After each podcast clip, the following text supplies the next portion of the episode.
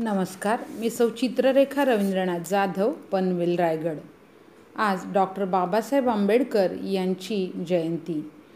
Doctor Babasaheb आंबेडकरांना अभिवादन करून डॉक्टर बाबासाहेब आंबेडकर यांचे स्त्री उत्थानात म्हणजेच भारतीय स्त्रियांच्या प्रगतीमध्ये त्यांचे अत्यंत मोलाचे योगदान आहे. एक स्त्री म्हणून एक शिक्षिका म्हणून मला तर असे म्हणावेसे वाटते की आज जे काही इथे उभं राहण्यात आणि बोलण्यात शिक्षणामध्ये जो वाटा मिळालेला आहे तो वाटा मिळण्यामध्ये डॉक्टर बाबासाहेब आंबेडकरांचं योगदान मोठं आहे. सावित्रीमाई आणि ज्योतिराव फुले यांनी शिक्षणाचा वृक्ष लावला. तो फोफावला पण त्यात वंश त्या वृक्षाला आधार घेत किंवा त्याचा हक्क मिळण्यासाठी आणि तो सगळ्यांना मिळावा म्हणून प्रयत्नशील असणारे डॉक्टर बाबासाहेब आंबेडकर यांचंही योगदान भारतीय इतिहासात मोलाचं आहे. डॉक्टर बाबासाहेब हे जरी स्वतः अस्पृश्य जातीत जन्माला आले आणि त्यामुळे त्यांना अनेक विषमतांना दुःखांना सामोरं जावं लागलं. अनंत यातना आणि दिक दुःख त्यांनी सोचली ते दुःख जे माझ्या प परिवाराला माझ्या नशिबाला आलं ते दुःख भारतीय समाजातील इतर परिवारांना आणि स्त्रियांना त्यांच्या वाट्याला येऊ नये. सर्वांना समान संधी आणि समान अधिकार मिळावा. तो त्यांना कायद्याने मिळावा. तो त्यांचा हक्क असावा. यासाठी बाबासाहेब प्रयत्नशील राहिले. अनुसूचित जाती जमाती भटक्या जमाती मागासवर्ग हे वंचित घटक स्त्रिया कायमच अपमानाचे अंधकाराचे अज्ञानाचे दुःखाचे बळी ठरलेले होते. आणि हे वास्तव आणि दाहक चित्र बाबासाहेबांनी आपल्या आजूबाजूला पाहिलं होतं. अगदी उच्चवर्णीय स्त्रियांपासून तळागाळातल्या स्त्रियांपर्यंत सर्व स्त्रिया सर्व स्तरातील सर्व वर्गातील स्त्रिया या जातीव्यवस्थेच्या आणि विषमतेच्या उतरंडीमुळे शोषित होत्या वंचित होत्या पीडित होत्या मागास होत्या. आणि या सर्वांच्या मुक्तीचा उपाय आणि तो उपाय करणं तो उपाय करत असताना त्याला मजबूत आणि भक्कम आधार देणं कायदा म्हणून तो अस्तित्वात आणणं यासाठी अत्यंत शांत संयमी आणि दूरदृष्टीने बुद्धीला पटेल अशा पद्धतीने सर्वांना समावेशक असं धोरण डॉक्टर बाबासाहेब आंबेडकरांनी आपल्या घटनेमध्ये भारतीय संविधानामध्ये आखलेलं आपल्याला दिसून येतं. कारण ज्या मार्गाने ही विषमता परावलंबित्व आलेलं आहे त्याच मार्गाने या विषमतेला दूर करता येईल त्याचं परिमार्जन करता येईल असं ठाम आणि आग्रही निश्चयी असं मत डॉक्टर बाबासाहेब आंबेडकरांचं होतं. आणि ते निश्चयी मत म्हणजे वंचित दलित समाजाबरोबर स्त्रियांच्या उद्धारासाठी उत्थानासाठी प्रगतीसाठी त्यांना कायद्यामध्ये घटनेमध्ये तसे स्थान असलं पाहिजे. त्यांसाठी मजबूत आणि सकारात्मक पावलं उचलली गेली पाहिजेत. पूर्वीपासून स्त्री स्त्रियांच्या समस्याचे आकलन त्यांना होते.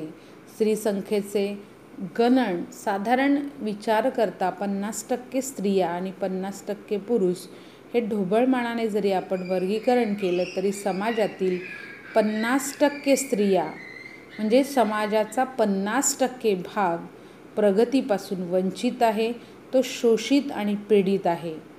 आणि हे पूर्वीपासूनच चालेल चालत आलेलं आहे. म्हणून हे सर्व दूर करण्यासाठी बाबासाहेबांनी चिंतन मनन करून खूप मोठं आणि मोलाचं काम केलेलं आहे. दिनांक सत्तावीस बारा एकोणीसशे सत्तावीस रोजी म्हणजे महाडच्या सत्याग्रहाच्या वेळेस कोणत्याही पदावर नसताना देखील जवळजवळ पाच हजार स्त्रियांची सभा त्यांनी वेगळी घेतली होती. स्वाभिमान स्त्रियांमध्ये जागवणं आणि तो स्वाभिमान जागवून त्याचबरोबर स्त्रियांमध्ये प्रमोद प्रबोधनाची भूमिका त्यांनी घेतलेली होती. स्वाभिमान जागृती आणि प्रबोधन यांचा द्विगुण संगम म्हणजे बाबासाहेबांचे हे प्रयत्न. स्त्री व पुरुष यांनी मिळून समाजाच्या संसाराच्या अडचणी सोडवल्या पाहिजेत. पुरुषांनी हे काम अंगावर घेतले तर ते पार पाडण्यासाठी फार अवधी लागेल. पण तेच काम जर स्त्रियांनी स्वतः जबाबदारीने पेरले आणि त्यात त्या समर्थपणे उतरल्या तर हे समाज प्रगतीचं काम अतिशय वेगाने होईल आणि त्याला लवकर यशप्राप्ती होईल असं डॉक्टर बाबासाहेब आंबेडकरांनी आपल्या वाचनामध्ये भाषणामध्ये वारंवार उल्लेखित केलेलं आहे. विविध सभांमध्ये दलित स्त्रियांच्या राहणीमामा राहणीमानाबाबत त्यांनी प्रबोधन केलेलं आहे. मुलामुलींना शिक्षण देण्यास त्यांनी दलित समाजाला सांगितलेलं आहे.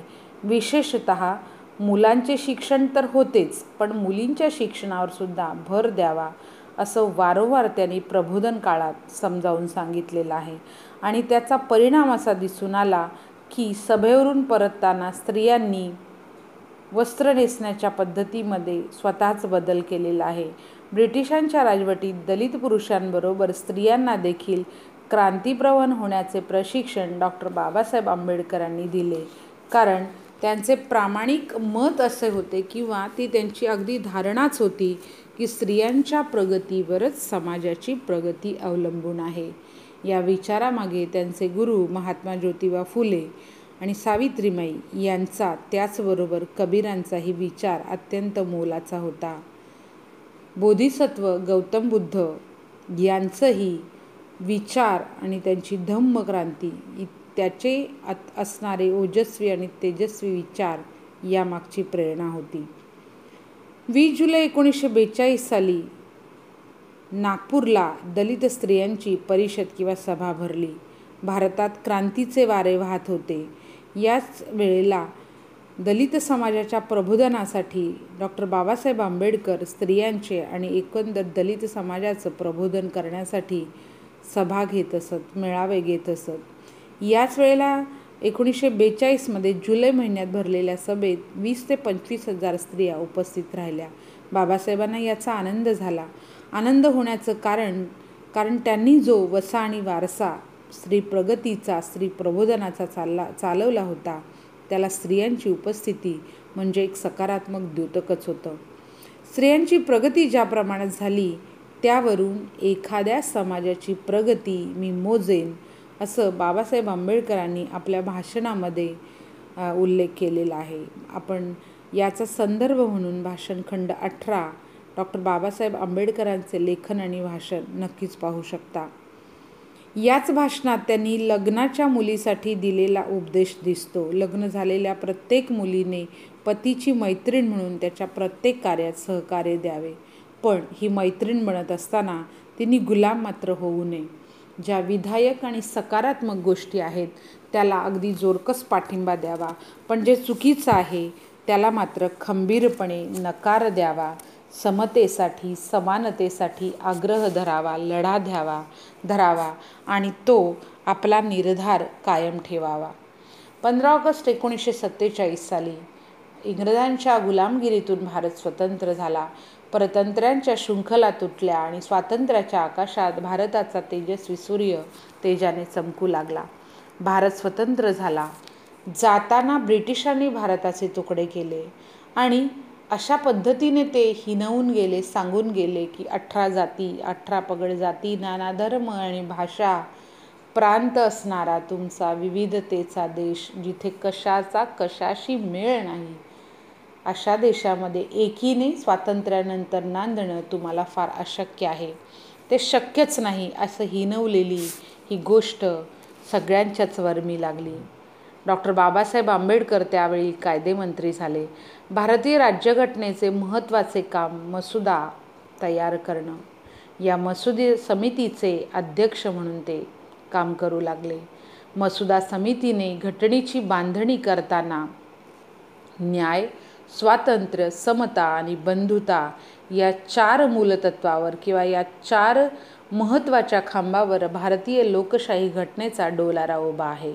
या मूलतत्वाला सतत समोर डोळ्यासमोर ठेवून बाबासाहेब आंबेडकरांनी भारतीय राज्यघटनेची निर्मिती केली. पहिले तत्व होते जे भारतीय जीवनात कधीच नव्हते. हजारो वर्ष विषमता भारतीय जीवनात नांदत होती. ती विषमता दूर करताना भारतीयांच्या रक्तकणात आत्मसन्मान जागृत करणे समतेवर आध आधारित स्वातंत्र्याची अशी नवीन पहाट निर्माण करण्यासाठी नुसते स्वातंत्र्य असून उपयोग नाही तर त्या स्वातंत्र्याला समतेची जोड हवी. ती समता प्रस्थापित करत असताना विषमता जिथे जिथे आहे त्या विषमतेची पाळंमुळं समूळ नष्ट करावी हा एक ध्येयपंथी विचार घेऊन डॉक्टर बाबासाहेब आंबेडकर चालले. धर्म जात वंश लिंग जन्मस्थान इत्यादीमुळे व्यक्तीचे होणारे मूल्यमापन अधिक अधिक जाचक आणि दाहक आहे. याचमुळे हाच ही जाचकता कायद्याने नष्ट करणे काळाची गरज होती. आणि हा कायदा सर्वांना सारखा लागू होईल हेही सांगणे आवश्यक होते. म्हणून भारतीय संविधानाच्या चौदाव्या कलमात त्यांनी हे सांगून टाकलेले आहे किंवा हे नमूद केलेले आहे लिहिलेले आहे कोरलेले आहे. कोणत्याही भारतीय व्यक्तीस भारतीयाच्या राज्यक्षेत्रात कायद्यापुढे समानता असेल किंवा कायद्याचे समान संरक्षण असेल तिथे जात धर्म वंश लिंग पंथ जन्मस्थान असा कोणताही भेदभाव केला जाणार नाही. भारतीय राज्यघटनेतील कलम पंधरा कलम चौदा पंधरा कलम पंधरा एक कलम पंधरा तीन कलम सोळा एक आणि दोन आणि अन्य कलमांमध्ये ठिकठिकाणी आपल्याला समतेचं दर्शन घडून येतं. कलम पंधरा एकनुसार राज्य केवळ धर्म जात वंश लिंग जन्मस्थान अथवा यापैकी कोणत्याही कारणावरून कोणत्याही भारतीय नागरिकाला प्रतिकूल होईल असा भेदभाव करणार नाही. कलम पंधरा दोन अंतर्गत सार्वजनिक ठिकाणी अस्पृश्यता न पाळणे कारण सर्व माणसे कायद्यापुढे समान आहेत. कुणी स्पृश्य आणि अस्पृश्य नाही. कलम पंधरा तीनसुद्धा अत्यंत महत्त्वाचे आहे. या कलमांमध्ये स्त्रिया व बालके यांच्याकरता विशेष तरतुदी करण्याचा उल्लेख त्यांनी केलेला आहे. असेच महत्त्वपूर्ण कलम म्हणजे कलम सोळा एक आणि दोन. सेवायोजन पदनियुक्ती नोकरी इत्यादी करताना धर्म जात वंश लिंग कुळ जन्मस्थान पंथ निवास इत्यादी कारणावरून भेदभाव केला जाणार नाही. भारतीय नागरिकात वरील कारणांवरून कोणताही भेदभाव नाही. म्हणजे नोकरीसाठी पदनियुक्तीसाठी असा कोणताही भेदभाव सरकारी नोकरीसाठी केला जाणार नाही. सर्व नागरिकास समान संधी मिळेल. या कलमांचा स्त्री जीवनावर काय बरं परिणाम झाला असेल? एक स्त्री म्हणून एक शिक्षिका म्हणून विचार करताना मला नेहमी वाटते की लिंगभेदामुळे स्त्रियांवर घोर अन्याय आणि अत्याचार होत आलेला होता. आजही तो थोड्याफार प्रमाणात होत आहे. हजारो वर्ष लादलेली ही गुलाम गुलामगिरीची परंपरा आणि प्रथा डॉक्टर बाबासाहेब आंबेडकरांनी कायद्याद्वारे तोडली. परंतु सामाजिक मानसिकता बदलायला वेळ लागणारच आहे. आजही या वास्तवात विशेष बदल नाही. कारण परंपरेचा एवढा घट्ट आणि दृढ पगडा बसलेला आहे की त्या जोखडांना तोडून बाहेर येण्यास स्वतः स्त्री आणि भारतीय समाज काही प्रमाणात मागे पडतो आहे असं वाटत आहे. आज एक स्त्री मुक्ती संघटना या अत्याचार विरुद्ध लढतात. विशेषतः स्त्रियांची ही बाजू कणकरपणे सांभाळण्यामुळे काही प्रमाणात का होईना बऱ्यापैकी स्त्रियांना स्त्री प्रगतीला समता प्रस्थापित झालेली दिसते आहे. स्त्रीमुक्तीबरोबरच स्त्रीवादाच्या आग्रह स्त्री संघटनांनी धरलेला दिसतो. त्यामुळे स्त्रियांची भूमिका अर्थातच आग्रही आहे. ही आपली समतेची भूमिका आग्रही ठेवणं त्यासाठी लढणं त्याचा सातत्याने पाठपुरावा करणं हार न मानता सर्वांच्या सहकार्यांनी एकमेकींना सोबत घेऊन एकमेकांना सोबत घेऊन सातत्याने केले गेलेले प्रयत्न हेच भारतीय स्त्रीला मानाचं समतेचं मोलाचं बरोबरीचं दर्जाची आणि संधीची समानता देण्यासाठी उपयुक्त होईल असं मला वाटतं. शिक्षणाचा अधिकारच नाकारलेला होता. इथे शिक्षण स्त्रियांची काय प्रगती झाली तिचा उल्लेख दहा दहा वर्षांचा आहे. हे स्पष्ट करतो की स्त्रियांच्या शिक्षणातील प्रगती दिवसोंदिवस वाढताना दिसली पाहिजे. विशेषतः परंपरावादी दृष्टिकोन ज्यांना केवळ चूल आणि मूल हे सांभाळणे याबाबत मर्यादित ठेवलं होतं त्या स्त्रिया आता चूल मूल सोडून तिचं घर माझघरातून अंगणातून तिची आता गगनाकडे झेप चाललेली आहे.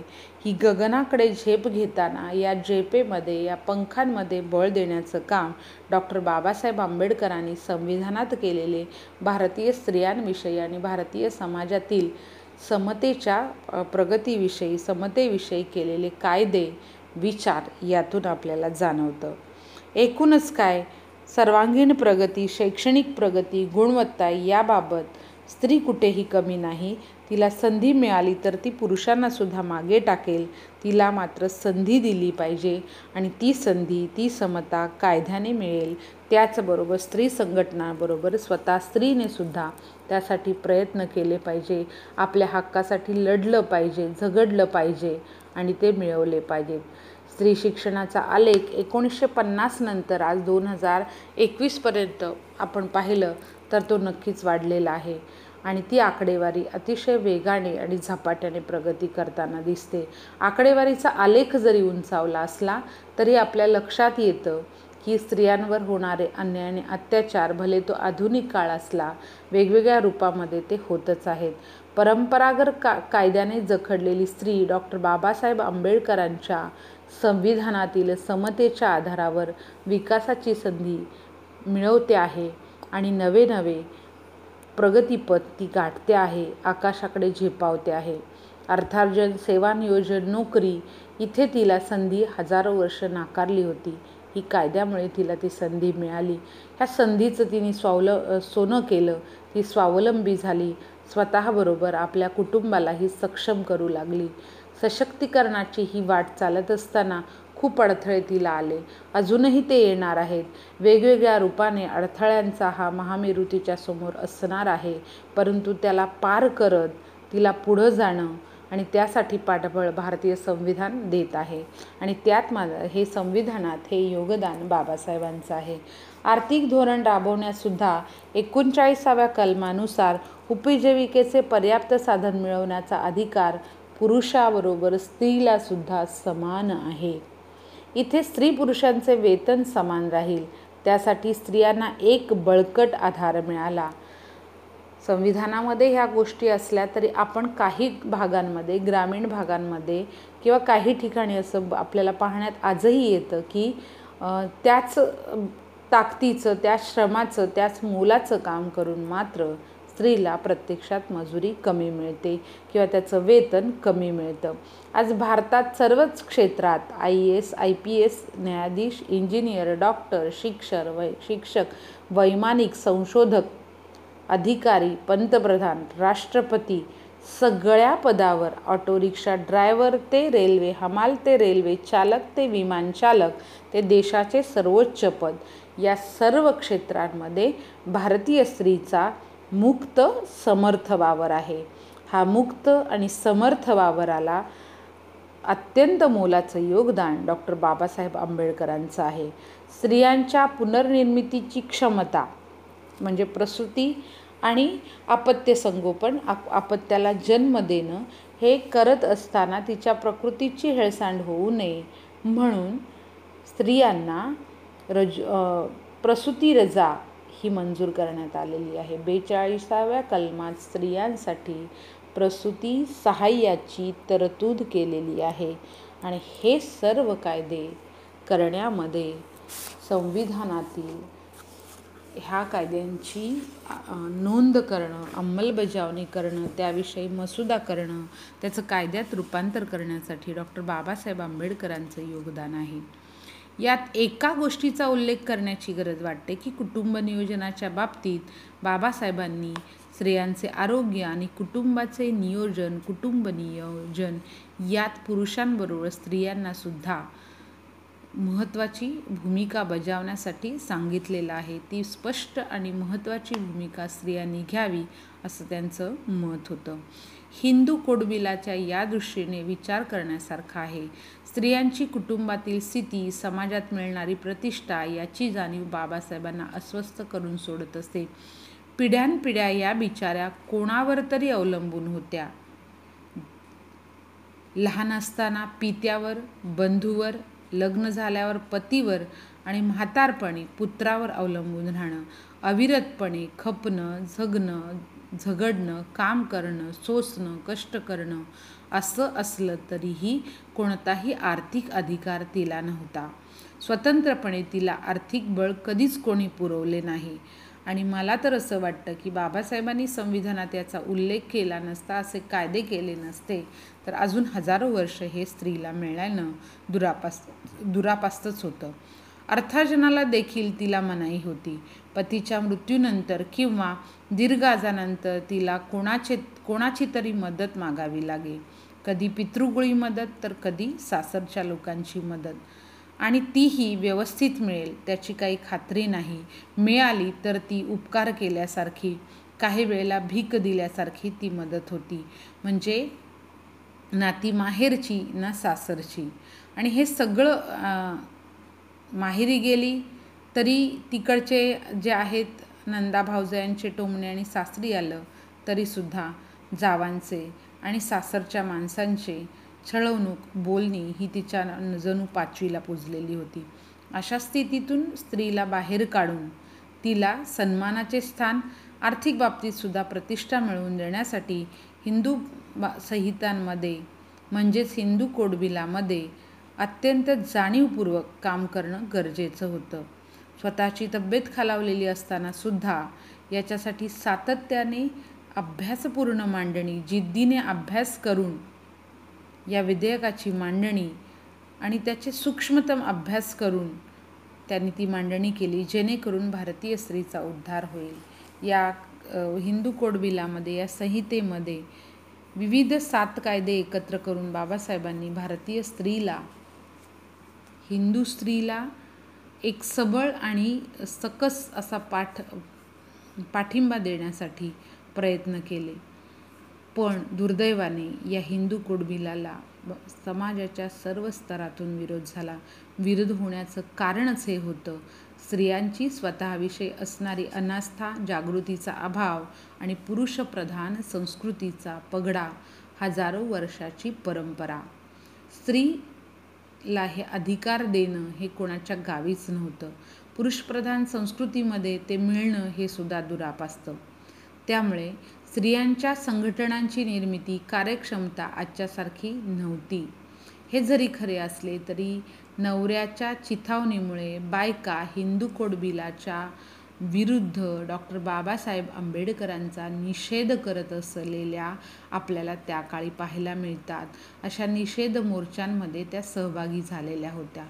काय बरं हे सात कायदे होते? मागे वळून पाहिलं तर आपल्या लक्षात येईल त्या कायद्यांचा आपण विचार करूया.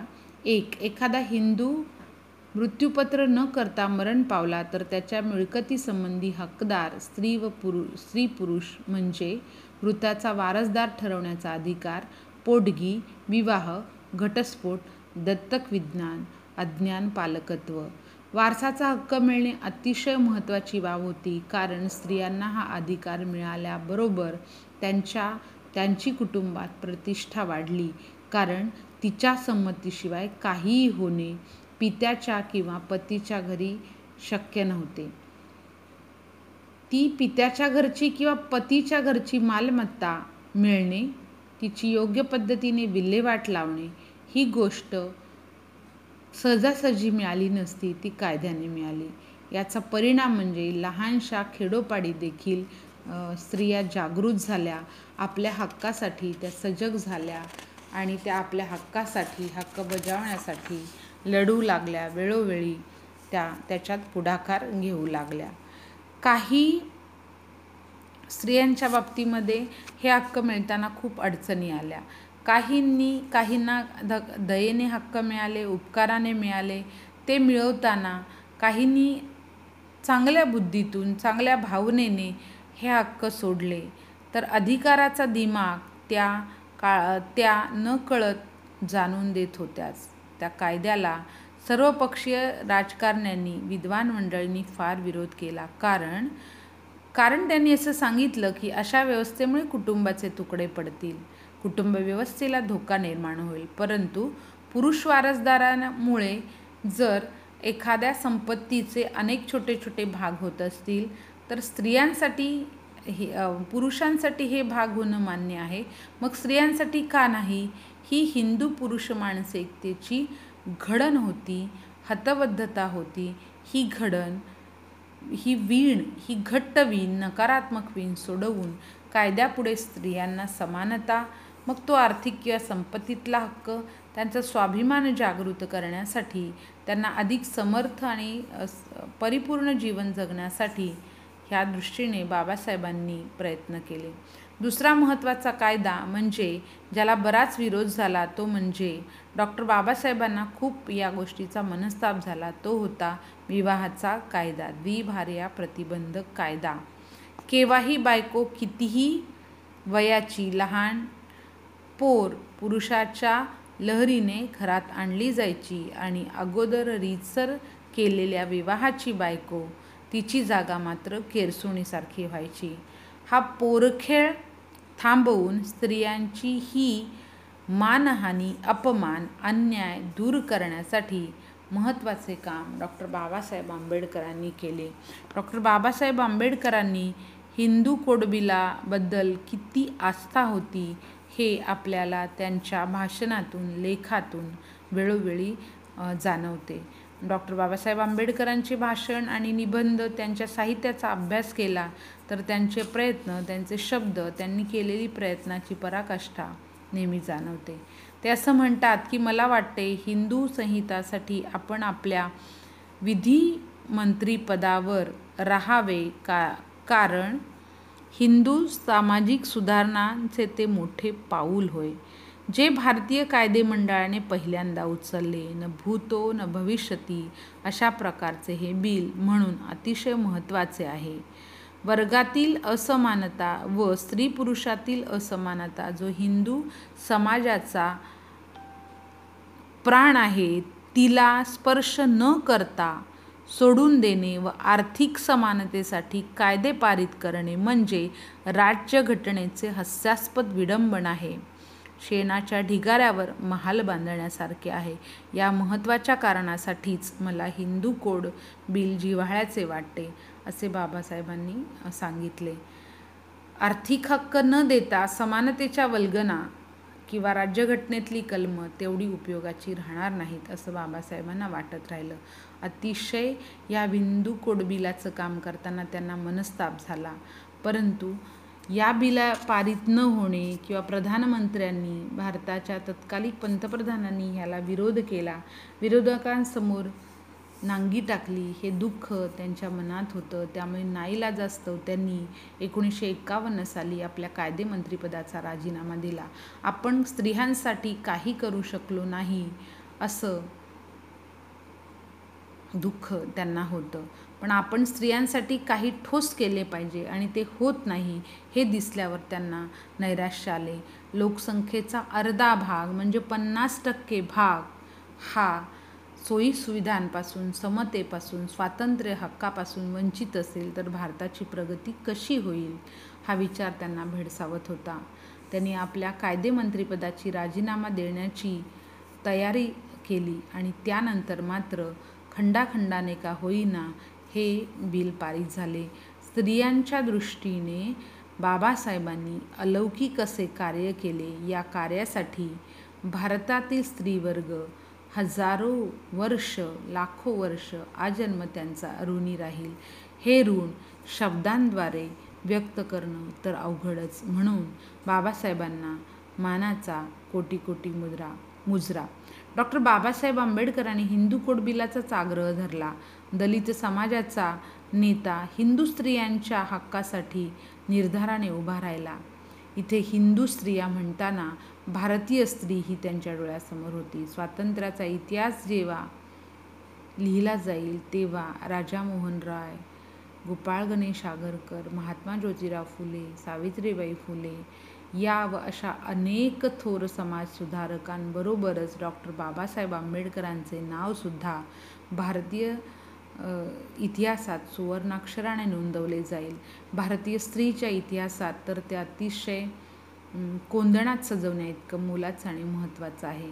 आज भारताने स्त्रीमुक्तीची चळवळ चालवली आहे ती जोम धरत आहे ती पल्लवित होत आहे मजबूत होत आहे. स्त्रीला आपल्या पंखाखाली घेऊन आधार आणि एक पाठिंबा देण्याचं कार्य करत आहे. पण स्त्रियांना स्वतःच्या मुक्तीचा मार्ग चोखाळत असताना त्यात लढा देत असताना अतिशय सक्षमपणे विवेकदृष्टीने उभं राहून डॉक्टर बाबासाहेब आंबेडकरांचं ऋण हे कायम मान्य ठेवावं लागेल.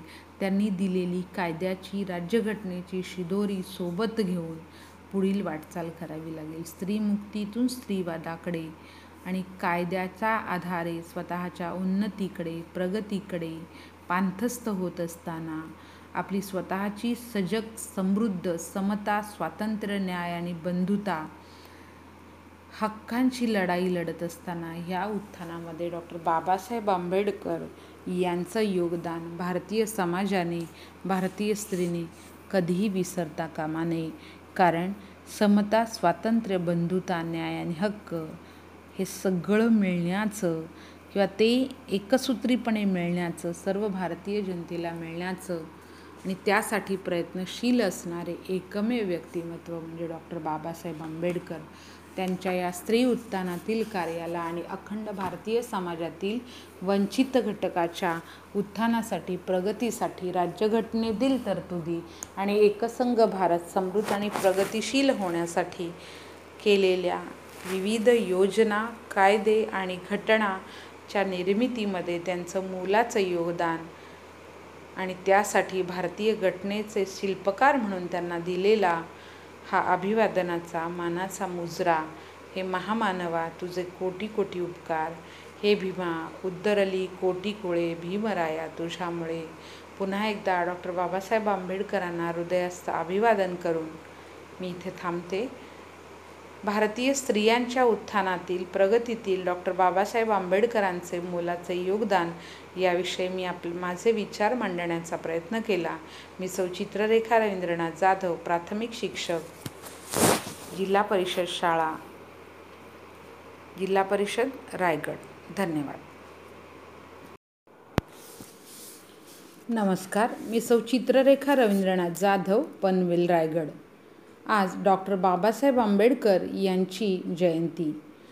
डॉक्टर बाबासाहेब आंबेडकरांना अभिवादन करून डॉक्टर बाबासाहेब आंबेडकर यांचे स्त्री उत्थानात म्हणजे भारतीय स्त्रियांच्या प्रगतीमध्ये त्यांचे अत्यंत मोलाचे योगदान आहे. एक स्त्री म्हणून एक शिक्षिका म्हणून मला तर असे म्हणावेसे वाटते की आज जे काही इथे उभं राहण्यात आणि बोलण्यात शिक्षणामध्ये जो वाटा मिळालेला आहे तो वाटा मिळण्यामध्ये डॉक्टर बाबासाहेब आंबेडकरांचं योगदान मोठं आहे. सावित्रीमाई आणि ज्योतिराव फुले यांनी शिक्षणाचा वृक्ष लावला. तो फोफावला पण त्यात वंश त्या वृक्षाला आधार घेत किंवा त्याचा हक्क मिळण्यासाठी आणि तो सगळ्यांना मिळावा म्हणून प्रयत्नशील असणारे डॉक्टर बाबासाहेब आंबेडकर यांचंही योगदान भारतीय इतिहासात मोलाचं आहे. डॉक्टर बाबासाहेब हे जरी स्वतः अस्पृश्य जातीत जन्माला आले आणि त्यामुळे त्यांना अनेक विषमतांना दुःखांना सामोरं जावं लागलं.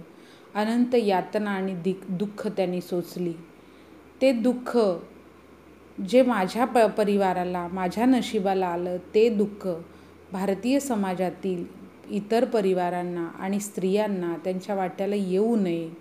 सर्वांना समान संधी आणि समान अधिकार मिळावा. तो त्यांना कायद्याने मिळावा तो त्यांचा हक्क असावा यासाठी बाबासाहेब प्रयत्नशील राहिले. अनुसूचित जाती जमाती भटक्या जमाती मागासवर्ग हे वंचित घटक स्त्रिया कायमच अपमानाचे अंधकाराचे अज्ञानाचे दुःखाचे बळी ठरलेले होते.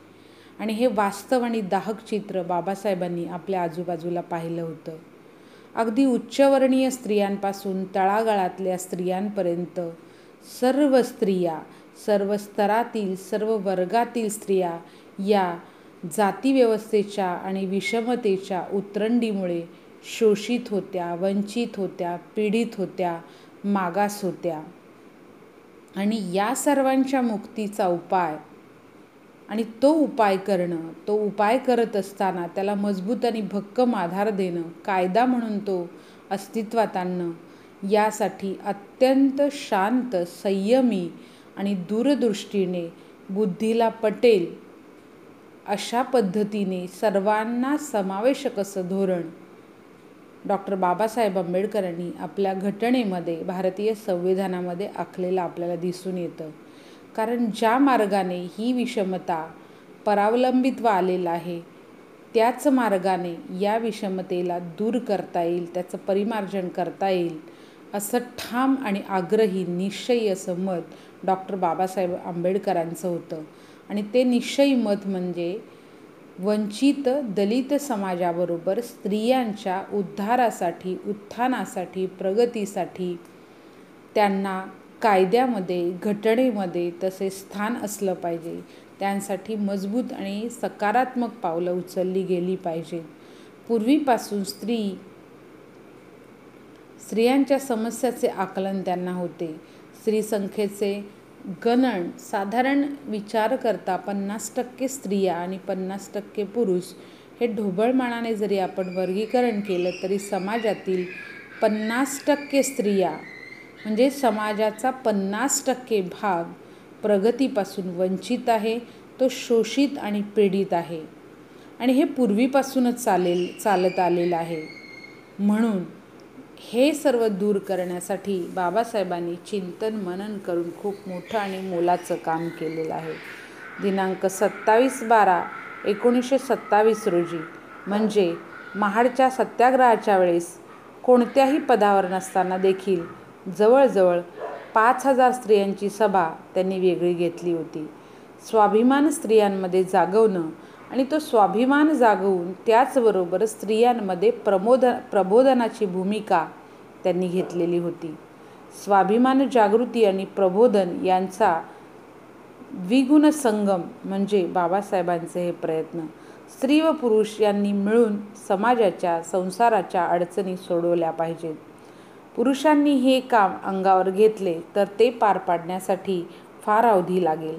पण तेच काम जर स्त्रियांनी स्वतः जबाबदारीने पेरले आणि त्यात त्या समर्थपणे उतरल्या तर हे समाज प्रगतीचं काम अतिशय वेगाने होईल आणि त्याला लवकर यशप्राप्ती होईल असं डॉक्टर बाबासाहेब आंबेडकरांनी आपल्या वाचनामध्ये भाषणामध्ये वारंवार उल्लेखित केलेलं आहे. विविध सभांमध्ये दलित स्त्रियांच्या राहणीमामा राहणीमानाबाबत त्यांनी प्रबोधन केलेलं आहे. मुलामुलींना शिक्षण देण्यास त्यांनी दलित समाजाला सांगितलेलं आहे. विशेषत मुलांचे शिक्षण तर होतेच पण मुलींच्या शिक्षणावर सुद्धा भर द्यावा असं वारंवार त्यांनी प्रबोधन काळात समजावून सांगितलेलं आहे. आणि त्याचा परिणाम असा दिसून आला की सभेवरून परतताना स्त्रियांनी वस्त्र नेसण्याच्या पद्धतीमध्ये स्वतःच बदल केलेला आहे.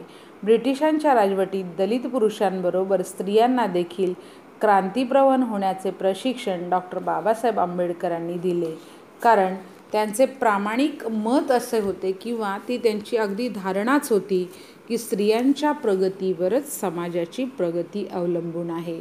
या विचारामागे त्यांचे गुरु महात्मा ज्योतिबा फुले आणि सावित्रीमाई यांचा त्याचबरोबर कबीरांचाही विचार अत्यंत मोलाचा होता. बोधिसत्व गौतम बुद्ध यांचंही विचार आणि त्यांची धम्मक्रांती त्याचे असणारे ओजस्वी आणि तेजस्वी विचार यामागची प्रेरणा होती. वीस जुलै एकोणीसशे बेचाळीस साली नागपूरला दलित स्त्रियांची परिषद किंवा सभा भरली. भारतात क्रांतीचे वारे वाहत होते. याच वेळेला दलित समाजाच्या प्रबोधनासाठी डॉक्टर बाबासाहेब आंबेडकर स्त्रियांचे आणि एकंदर दलित समाजाचं प्रबोधन करण्यासाठी सभा घेत असत मेळावे घेत असत. याच वेळेला एकोणीसशे बेचाळीसमध्ये जुलै महिन्यात भरलेल्या सभेत वीस ते पंचवीस हजार स्त्रिया उपस्थित राहिल्या. बाबासाहेबांना याचा आनंद झाला. आनंद होण्याचं कारण कारण त्यांनी जो वसा आणि वारसा स्त्री प्रगतीचा स्त्री प्रबोधनाचा चालला चालवला होता. त्याला स्त्रियांची उपस्थिती म्हणजे एक सकारात्मक द्योतकच होतं. स्त्रियांची प्रगती ज्या प्रमाणात झाली त्यावरून एखाद्या समाजाची प्रगती मी मोजेन असं बाबासाहेब आंबेडकरांनी आपल्या भाषणामध्ये उल्लेख केलेला आहे. आपण याचा संदर्भ म्हणून भाषण खंड अठरा डॉक्टर बाबासाहेब आंबेडकरांचे लेखन आणि भाषण नक्कीच पाहू शकता. याच भाषणात त्यांनी लग्नाच्या मुलीसाठी दिलेला उपदेश दिसतो. लग्न झालेल्या प्रत्येक मुलीने पतीची मैत्रीण म्हणून त्याच्या प्रत्येक कार्यात सहकार्य द्यावे. पण ही मैत्रीण बनत असताना तिने गुलाम मात्र होऊ नये. ज्या विधायक आणि सकारात्मक गोष्टी आहेत त्याला अगदी जोरकस पाठिंबा द्यावा. पण जे चुकीचं आहे त्याला मात्र खंबीरपणे नकार द्यावा. समतेसाठी समानतेसाठी आग्रह धरावा लढा द्यावा धरावा आणि तो आपला निर्धार कायम ठेवावा. पंधरा ऑगस्ट एकोणीसशे सत्तेचाळीस साली इंग्रजांच्या गुलामगिरीतून भारत स्वतंत्र झाला. परतंत्र्यांच्या शृंखला तुटल्या आणि स्वातंत्र्याच्या आकाशात भारताचा तेजस्वी सूर्य तेजाने चमकू लागला. भारत स्वतंत्र झाला. जाताना ब्रिटिशांनी भारताचे तुकडे केले आणि अशा पद्धतीने ते हिनवून गेले सांगून गेले की अठरा जाती अठरा पगड जाती नाना धर्म आणि भाषा प्रांत असणारा तुमचा विविधतेचा देश जिथे कशाचा कशाशी मेळ नाही. अशा देशामध्ये एकीने स्वातंत्र्यानंतर नांदणं तुम्हाला फार अशक्य आहे. ते शक्यच नाही असं हिनवलेली ही गोष्ट सगळ्यांच्याच वर्मी लागली. डॉक्टर बाबासाहेब आंबेडकर त्यावेळी कायदेमंत्री झाले. भारतीय राज्यघटनेचे महत्त्वाचे काम मसुदा तयार करणं. या मसुदे समितीचे अध्यक्ष म्हणून ते काम करू लागले. मसुदा समितीने घटनेची बांधणी करताना न्याय स्वातंत्र्य समता आणि बंधुता या चार मूलतत्वावर किंवा या चार महत्त्वाच्या खांबावर भारतीय लोकशाही घटनेचा डोलारा उभा आहे. या मूलतत्वाला सतत समोर डोळ्यासमोर ठेवून बाबासाहेब आंबेडकरांनी भारतीय राज्यघटनेची निर्मिती केली. पहिले तत्त्व होते जे भारतीय जीवनात कधीच नव्हते. हजारो वर्ष विषमता भारतीय जीवनात नांदत होती. ती विषमता दूर करताना भारतीयांच्या रक्तकणात आत्मसन्मान जागृत करणे समतेवर आध आधारित स्वातंत्र्याची अशी नवीन पहाट निर्माण करण्यासाठी नुसते स्वातंत्र्य असून उपयोग नाही तर त्या स्वातंत्र्याला समतेची जोडावी ती समता प्रस्थापित करत असताना विषमता जिथे जिथे आहे त्या विषमतेची पाळंमुळं समूळ नष्ट करावी हा एक ध्येयपंथी विचार घेऊन डॉक्टर बाबासाहेब आंबेडकर चालले. धर्म जात वंश लिंग जन्मस्थान इत्यादीमुळे व्यक्तीचे होणारे मूल्यमापन अधिक अधिक जाचक आणि दाहक आहे. याचमुळे हाच ही जाचकता कायद्याने नष्ट करणे काळाची गरज होती आणि हा कायदा सर्वांना सारखा लागू होईल हेही सांगणे आवश्यक होते. म्हणून भारतीय संविधानाच्या चौदाव्या कलमात त्यांनी हे सांगून टाकलेले आहे किंवा हे नमूद केलेले आहे लिहिलेले आहे कोरलेले आहे. कोणत्याही भारतीय व्यक्तीस भारतीयाच्या राज्यक्षेत्रात कायद्यापुढे समानता असेल किंवा कायद्याचे समान संरक्षण असेल तिथे जात धर्म वंश लिंग पंथ जन्मस्थान असा कोणताही भेदभाव केला जाणार नाही. भारतीय राज्यघटनेतील कलम पंधरा कलम चौदा पंधरा कलम पंधरा एक कलम पंधरा तीन कलम सोळा एक आणि दोन आणि अन्य कलमांमध्ये ठिकठिकाणी आपल्याला समतेचं दर्शन घडून येतं. कलम पंधरा एकनुसार राज्य केवळ धर्म जात वंश लिंग जन्मस्थान अथवा यापैकी कोणत्याही कारणावरून कोणत्याही भारतीय नागरिकाला प्रतिकूल होईल असा भेदभाव करणार नाही. कलम पंधरा दोन अंतर्गत सार्वजनिक ठिकाणी अस्पृश्यता न पाळणे कारण सर्व माणसे कायद्यापुढे समान आहेत. कुणी स्पृश्य आणि अस्पृश्य नाही. कलम पंधरा तीनसुद्धा अत्यंत महत्त्वाचे आहे. या कलमांमध्ये स्त्रिया व बालके यांच्याकरता विशेष तरतुदी करण्याचा उल्लेख त्यांनी केलेला आहे. असेच महत्त्वपूर्ण कलम म्हणजे कलम सोळा एक आणि दोन. सेवायोजन पदनियुक्ती नोकरी इत्यादी करताना धर्म जात वंश लिंग कुळ जन्मस्थान पंथ निवास इत्यादी कारणावरून भेदभाव केला जाणार नाही. भारतीय नागरिकात वरील कारणांवरून कोणताही भेदभाव नाही. म्हणजे नोकरीसाठी पदनियुक्तीसाठी असा कोणताही भेदभाव सरकारी नोकरीसाठी केला जाणार नाही. सर्व नागरिकास समान संधी मिळेल. या कलमांचा स्त्री जीवनावर काय बरं परिणाम झाला असेल? एक स्त्री म्हणून एक शिक्षिका म्हणून विचार करताना मला नेहमी वाटते की लिंगभेदामुळे स्त्रियांवर घोर अन्याय आणि अत्याचार होत आलेला होता. आजही तो थोड्याफार प्रमाणात होत आहे. हजारो वर्ष लादलेली ही गुलाम गुलामगिरीची परंपरा आणि प्रथा डॉक्टर बाबासाहेब आंबेडकरांनी कायद्याद्वारे तोडली. परंतु सामाजिक मानसिकता बदलायला वेळ लागणारच आहे. आजही या वास्तवात विशेष बदल नाही. कारण परंपरेचा एवढा घट्ट आणि दृढ पगडा बसलेला आहे की त्या जोखडांना तोडून बाहेर येण्यास स्वतः स्त्री आणि भारतीय समाज काही प्रमाणात मागे पडतो आहे असं वाटत आहे. आज एक स्त्री मुक्ती संघटना या अत्याचार विरुद्ध लढतात. विशेषतः स्त्रियांची ही बाजू कणकरपणे सांभाळण्यामुळे काही प्रमाणात का होईना बऱ्यापैकी स्त्रियांना स्त्री प्रगतीला समता प्रस्थापित झालेली दिसते आहे. स्त्रीमुक्तीबरोबरच स्त्रीवादाच्या आग्रह स्त्री संघटनांनी धरलेला दिसतो. त्यामुळे स्त्रियांची भूमिका अर्थातच आग्रही आहे. ही आपली समतेची भूमिका आग्रही ठेवणं त्यासाठी लढणं त्याचा सातत्याने पाठपुरावा करणं हार न मानता सर्वांच्या सहकार्यांनी एकमेकींना सोबत घेऊन एकमेकांना सोबत घेऊन सातत्याने केले गेलेले प्रयत्न हेच भारतीय स्त्रीला मानाचं समतेचं मोलाचं बरोबरीचं दर्जाची आणि संधीची समानता देण्यासाठी उपयुक्त होईल असं मला वाटतं.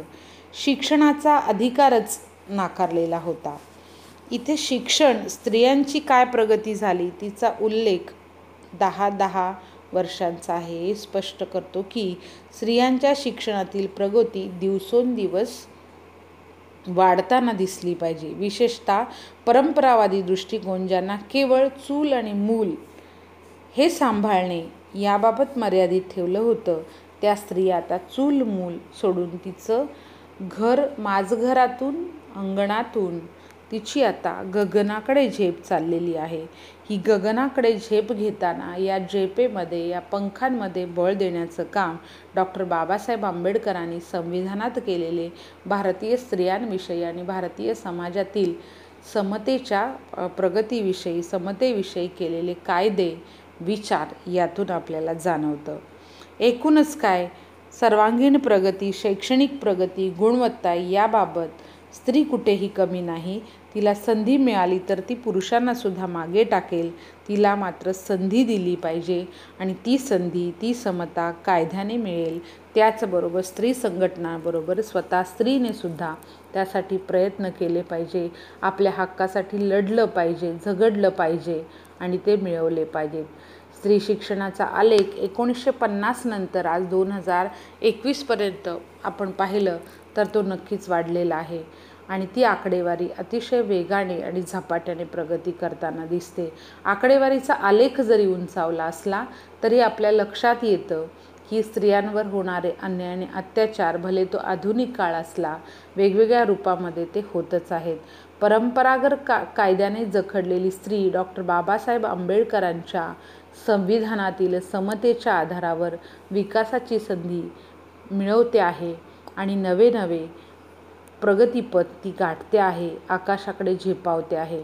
अर्थार्जन सेवा नियोजन नोकरी इथे तिला संधी हजारो वर्ष नाकारली होती. ही कायद्यामुळे तिला ती संधी मिळाली.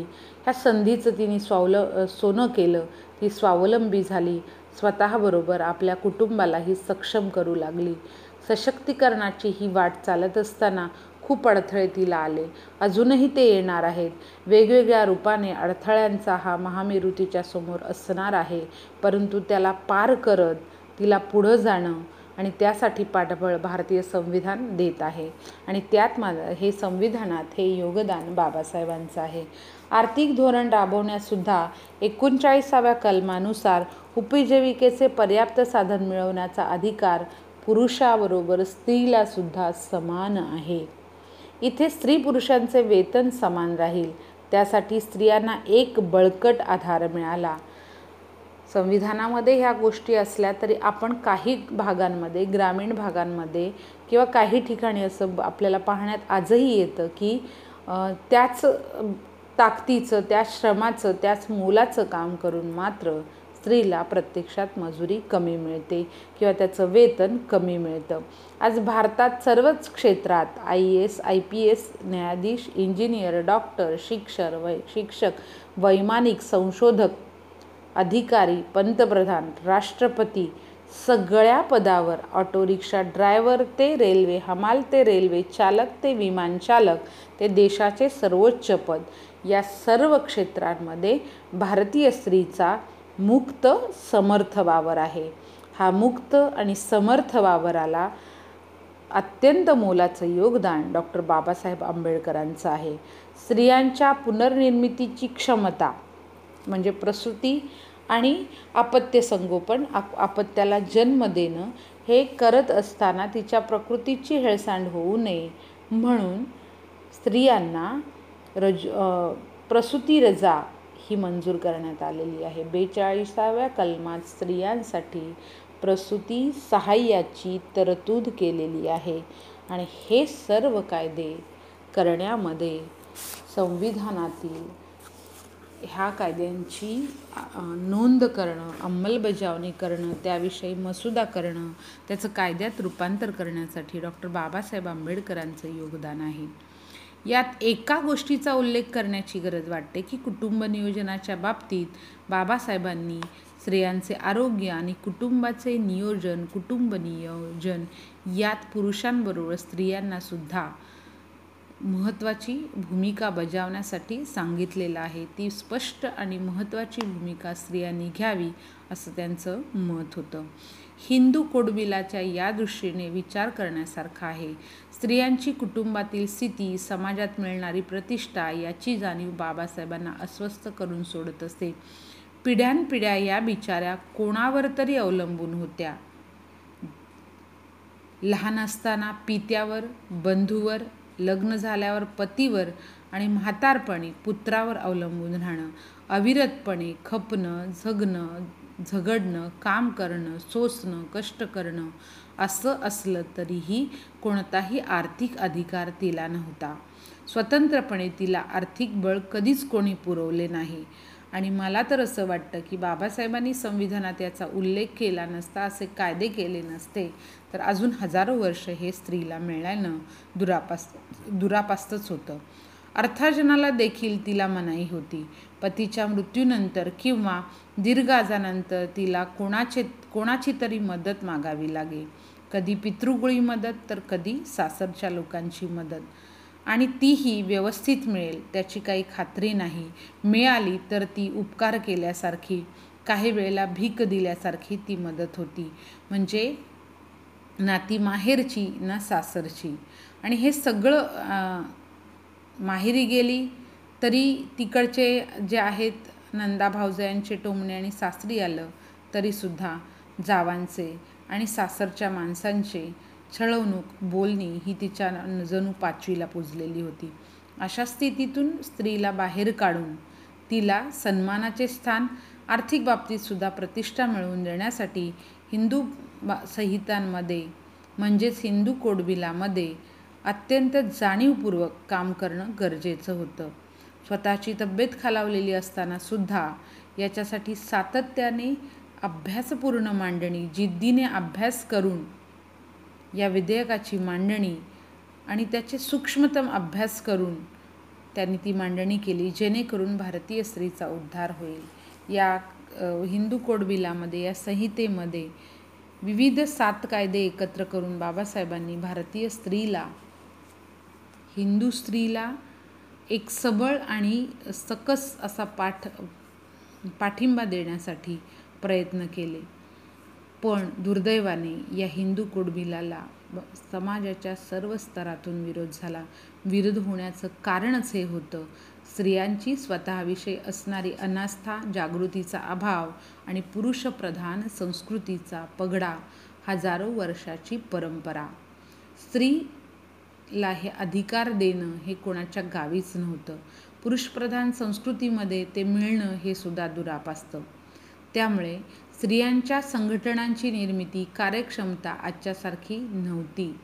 हे जरी खरे असले तरी नवऱ्याच्या चिथावणीमुळे बायका हिंदू कोड बिलाच्या विरुद्ध डॉक्टर बाबासाहेब आंबेडकरांचा निषेध करत असलेल्या आपल्याला त्या काळी पाहायला मिळतात.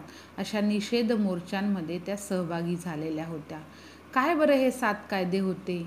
मागे वळून पाहिलं तर आपल्या लक्षात येईल त्या कायद्यांचा आपण विचार करूया. एक एखादा हिंदू मृत्यूपत्र न करता मरण पावला तर त्याच्या मिळकतीसंबंधी हकदार स्त्री व पुरु स्त्री पुरुष म्हणजे मृताचा वारसदार ठरवण्याचा अधिकार पोटगी विवाह घटस्फोट दत्तक विज्ञान अज्ञान पालकत्व. वारसाचा हक्क मिळणे अतिशय महत्त्वाची बाब होती कारण स्त्रियांना हा अधिकार मिळाल्याबरोबर त्यांच्या त्यांची कुटुंबात प्रतिष्ठा वाढली. कारण तिच्या संमतीशिवाय काहीही होणे पित्याच्या किंवा पतीच्या घरी शक्य नव्हते. ती पित्याच्या घरची किंवा पतीच्या घरची मालमत्ता मिळणे तिची योग्य पद्धतीने विल्हेवाट लावणे ही गोष्ट सहजासहजी मिळाली नसती ती कायद्याने मिळाली. याचा परिणाम म्हणजे लहानशा खेडोपाडी देखील स्त्रिया जागृत झाल्या आपल्या हक्कासाठी त्या सजग झाल्या आणि त्या आपल्या हक्कासाठी हक्क बजावण्यासाठी लढू लागल्या वेळोवेळी त्या त्याच्यात पुढाकार घेऊ लागल्या. काही स्त्रियांच्या बाबतीमध्ये हे हक्क मिळताना खूप अडचणी आल्या. काहींनी काहींना द दयेने हक्क मिळाले उपकाराने मिळाले ते मिळवताना काहींनी चांगल्या बुद्धीतून चांगल्या भावनेने हे हक्क सोडले. तर अधिकाराचा दिमाग त्या का त्या न कळत जाणून देत होत्याच. त्या कायद्याला सर्वपक्षीय राजकारण्यांनी विद्वान मंडळींनी फार विरोध केला. कारण कारण त्यांनी असं सांगितलं की अशा व्यवस्थेमुळे कुटुंबाचे तुकडे पडतील. कुटुंब व्यवस्थेला धोका निर्माण होईल. परंतु पुरुष वारसदारांमुळे जर एखाद्या संपत्तीचे अनेक छोटे छोटे भाग होत असतील तर स्त्रियांसाठी हे पुरुषांसाठी हे भाग होणं मान्य आहे. मग स्त्रियांसाठी का नाही? ही हिंदू पुरुष मानसिकतेची घडण होती हतबद्धता होती. ही घडण ही वीण ही घट्ट वीण नकारात्मक वीण सोडवून कायद्यापुढे स्त्रियांना समानता मग तो आर्थिक किंवा संपत्तीतला हक्क त्यांचा स्वाभिमान जागृत करण्यासाठी त्यांना अधिक समर्थ आणि परिपूर्ण जीवन जगण्यासाठी ह्या दृष्टीने बाबासाहेबांनी प्रयत्न केले. दुसरा महत्त्वाचा कायदा म्हणजे ज्याला बराच विरोध झाला तो म्हणजे डॉक्टर बाबासाहेबांना खूप या गोष्टीचा मनस्ताप झाला. तो होता विवाहाचा कायदा द्विभार्या प्रतिबंधक कायदा. केव्हाही बायको कितीही वयाची लहान पोर पुरुषाच्या लहरीने घरात आणली जायची आणि अगोदर रीतसर केलेल्या विवाहाची बायको तिची जागा मात्र केरसुणीसारखी व्हायची. हा पोरखेळ थांबवून स्त्रियांची ही मानहानी अपमान अन्याय दूर करण्यासाठी महत्त्वाचे काम डॉक्टर बाबासाहेब आंबेडकरांनी केले. डॉक्टर बाबासाहेब आंबेडकरांनी हिंदू कोडबिलाबद्दल किती आस्था होती हे आपल्याला त्यांच्या भाषणातून लेखातून वेळोवेळी जाणवते. डॉक्टर बाबासाहेब आंबेडकरांचे भाषण आणि निबंध त्यांच्या साहित्याचा अभ्यास केला तर त्यांचे प्रयत्न त्यांचे शब्द त्यांनी केलेली प्रयत्नाची पराकाष्ठा नेहमी जाणवते. ते असं म्हणतात की मला वाटते हिंदू संहितासाठी आपण आपल्या विधिमंत्रीपदावर राहावे का कारण हिंदू सामाजिक सुधारणांचे ते मोठे पाऊल होय. जे भारतीय कायदे मंडळाने पहिल्यांदा उचलले न भूतो न भविष्यती अशा प्रकारचे हे बिल म्हणून अतिशय महत्त्वाचे आहे. वर्गातील असमानता व स्त्री पुरुषातील असमानता जो हिंदू समाजाचा प्राण आहे तिला स्पर्श न करता सोडून देणे व आर्थिक समानतेसाठी कायदे पारित करणे म्हणजे राज्यघटनेचे हास्यास्पद विडंबन आहे. शेणाच्या ढिगाऱ्यावर महाल बांधण्यासारखे आहे. या महत्त्वाच्या कारणासाठीच मला हिंदू कोड बिल जिव्हाळ्याचे वाटते असे बाबासाहेबांनी सांगितले. आर्थिक हक्क न देता समानतेच्या वल्गना किंवा राज्यघटनेतली कलमं तेवढी उपयोगाची राहणार नाहीत असं बाबासाहेबांना वाटत राहिलं. अतिशय या बिंदू कोड बिलाचं काम करताना त्यांना मनस्ताप झाला. परंतु या बिला पारित न होणे किंवा प्रधानमंत्र्यांनी भारताच्या तत्कालिक पंतप्रधानांनी ह्याला विरोध केला विरोधकांसमोर नांगी टाकली हे दुःख त्यांच्या मनात होतं. त्यामुळे नाईलाजास्तव त्यांनी एकोणीसशे एकावन्न साली आपल्या कायदेमंत्रीपदाचा राजीनामा दिला. आपण स्त्रियांसाठी काही करू शकलो नाही असं दुःख त्यांना होतं. पण आपण स्त्रियांसाठी काही ठोस केले पाहिजे आणि ते होत नाही हे दिसल्यावर त्यांना नैराश्य आले. लोकसंख्येचा अर्धा भाग म्हणजे पन्नास टक्के भाग हा सोयीसुविधांपासून समतेपासून स्वातंत्र्य हक्कापासून वंचित असेल तर भारताची प्रगती कशी होईल हा विचार त्यांना भेडसावत होता. त्यांनी आपल्या कायदेमंत्रीपदाची राजीनामा देण्याची तयारी केली आणि त्यानंतर मात्र खंडाखंडाने का होईना हे बिल पारित झाले. स्त्रियांच्या दृष्टीने बाबासाहेबांनी अलौकिक असे कार्य केले. या कार्यासाठी भारतातील स्त्रीवर्ग हजारो वर्ष लाखो वर्ष आजन्म त्यांचा ऋणी राहील. हे ऋण शब्दांद्वारे व्यक्त करणं तर अवघडच म्हणून बाबासाहेबांना मानाचा कोटी कोटी मुद्रा मुजरा. डॉक्टर बाबासाहेब आंबेडकरांनी हिंदू कोटबिलाचाच आग्रह धरला. दलित समाजाचा नेता हिंदू स्त्रियांच्या हक्कासाठी निर्धाराने उभा राहिला. इथे हिंदू स्त्रिया म्हणताना भारतीय स्त्री ही त्यांच्या डोळ्यासमोर होती. स्वातंत्र्याचा इतिहास जेव्हा लिहिला जाईल तेव्हा राजा मोहन राय गोपाळ गणेश आगरकर महात्मा ज्योतिराव फुले सावित्रीबाई फुले या व अशा अनेक थोर समाजसुधारकांबरोबरच डॉक्टर बाबासाहेब आंबेडकरांचे नावसुद्धा भारतीय इतिहासात सुवर्णाक्षराने नोंदवले जाईल. भारतीय स्त्रीच्या इतिहासात तर ते अतिशय कोंदणात सजवण्या इतकं मोलाचं आणि महत्त्वाचं आहे. आज भारताने स्त्रीमुक्तीची चळवळ चालवली आहे ती जोम धरत आहे ती पल्लवित होत आहे मजबूत होत आहे. स्त्रीला आपल्या पंखाखाली घेऊन आधार आणि एक पाठिंबा देण्याचं कार्य करत आहे. पण स्त्रियांना स्वतःच्या मुक्तीचा मार्ग चोखाळत असताना त्यात लढा देत असताना अतिशय सक्षमपणे विवेकदृष्टीने उभं राहून डॉक्टर बाबासाहेब आंबेडकरांचं ऋण हे कायम मान्य ठेवावं लागेल. त्यांनी दिलेली कायद्याची राज्यघटनेची शिदोरी सोबत घेऊन पुढील वाटचाल करावी लागेल. स्त्रीमुक्तीतून स्त्रीवादाकडे आणि कायद्याच्या आधारे स्वतःच्या उन्नतीकडे प्रगतीकडे पांथस्थ होत असताना आपली स्वतःची सजग समृद्ध समता स्वातंत्र्य न्याय आणि बंधुता हक्कांची लढाई लढत असताना ह्या उत्थानामध्ये डॉक्टर बाबासाहेब आंबेडकर यांचं योगदान भारतीय समाजाने भारतीय स्त्रीने कधीही विसरता कामा नये.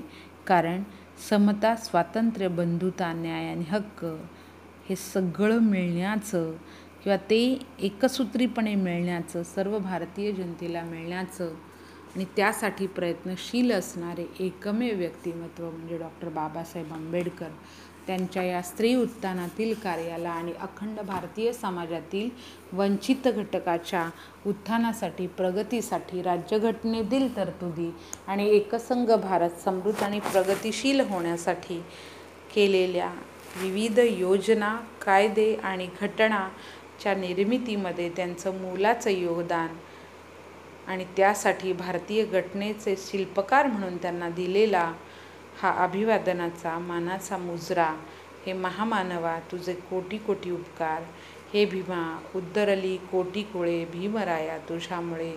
पुन्हा एकदा डॉक्टर बाबासाहेब आंबेडकरांना हृदयास्त अभिवादन करून मी इथे थांबते. भारतीय स्त्रियांच्या उत्थानातील प्रगतीतील डॉक्टर बाबासाहेब आंबेडकरांचे मोलाचे योगदान याविषयी मी आप माझे विचार मांडण्याचा प्रयत्न केला. मी सौ चित्ररेखा रवींद्रनाथ जाधव प्राथमिक शिक्षक जिल्हा परिषद शाळा जिल्हा परिषद रायगड. धन्यवाद.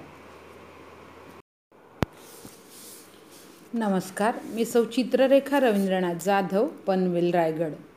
आज डॉक्टर बाबासाहेब आंबेडकर यांची जयंती.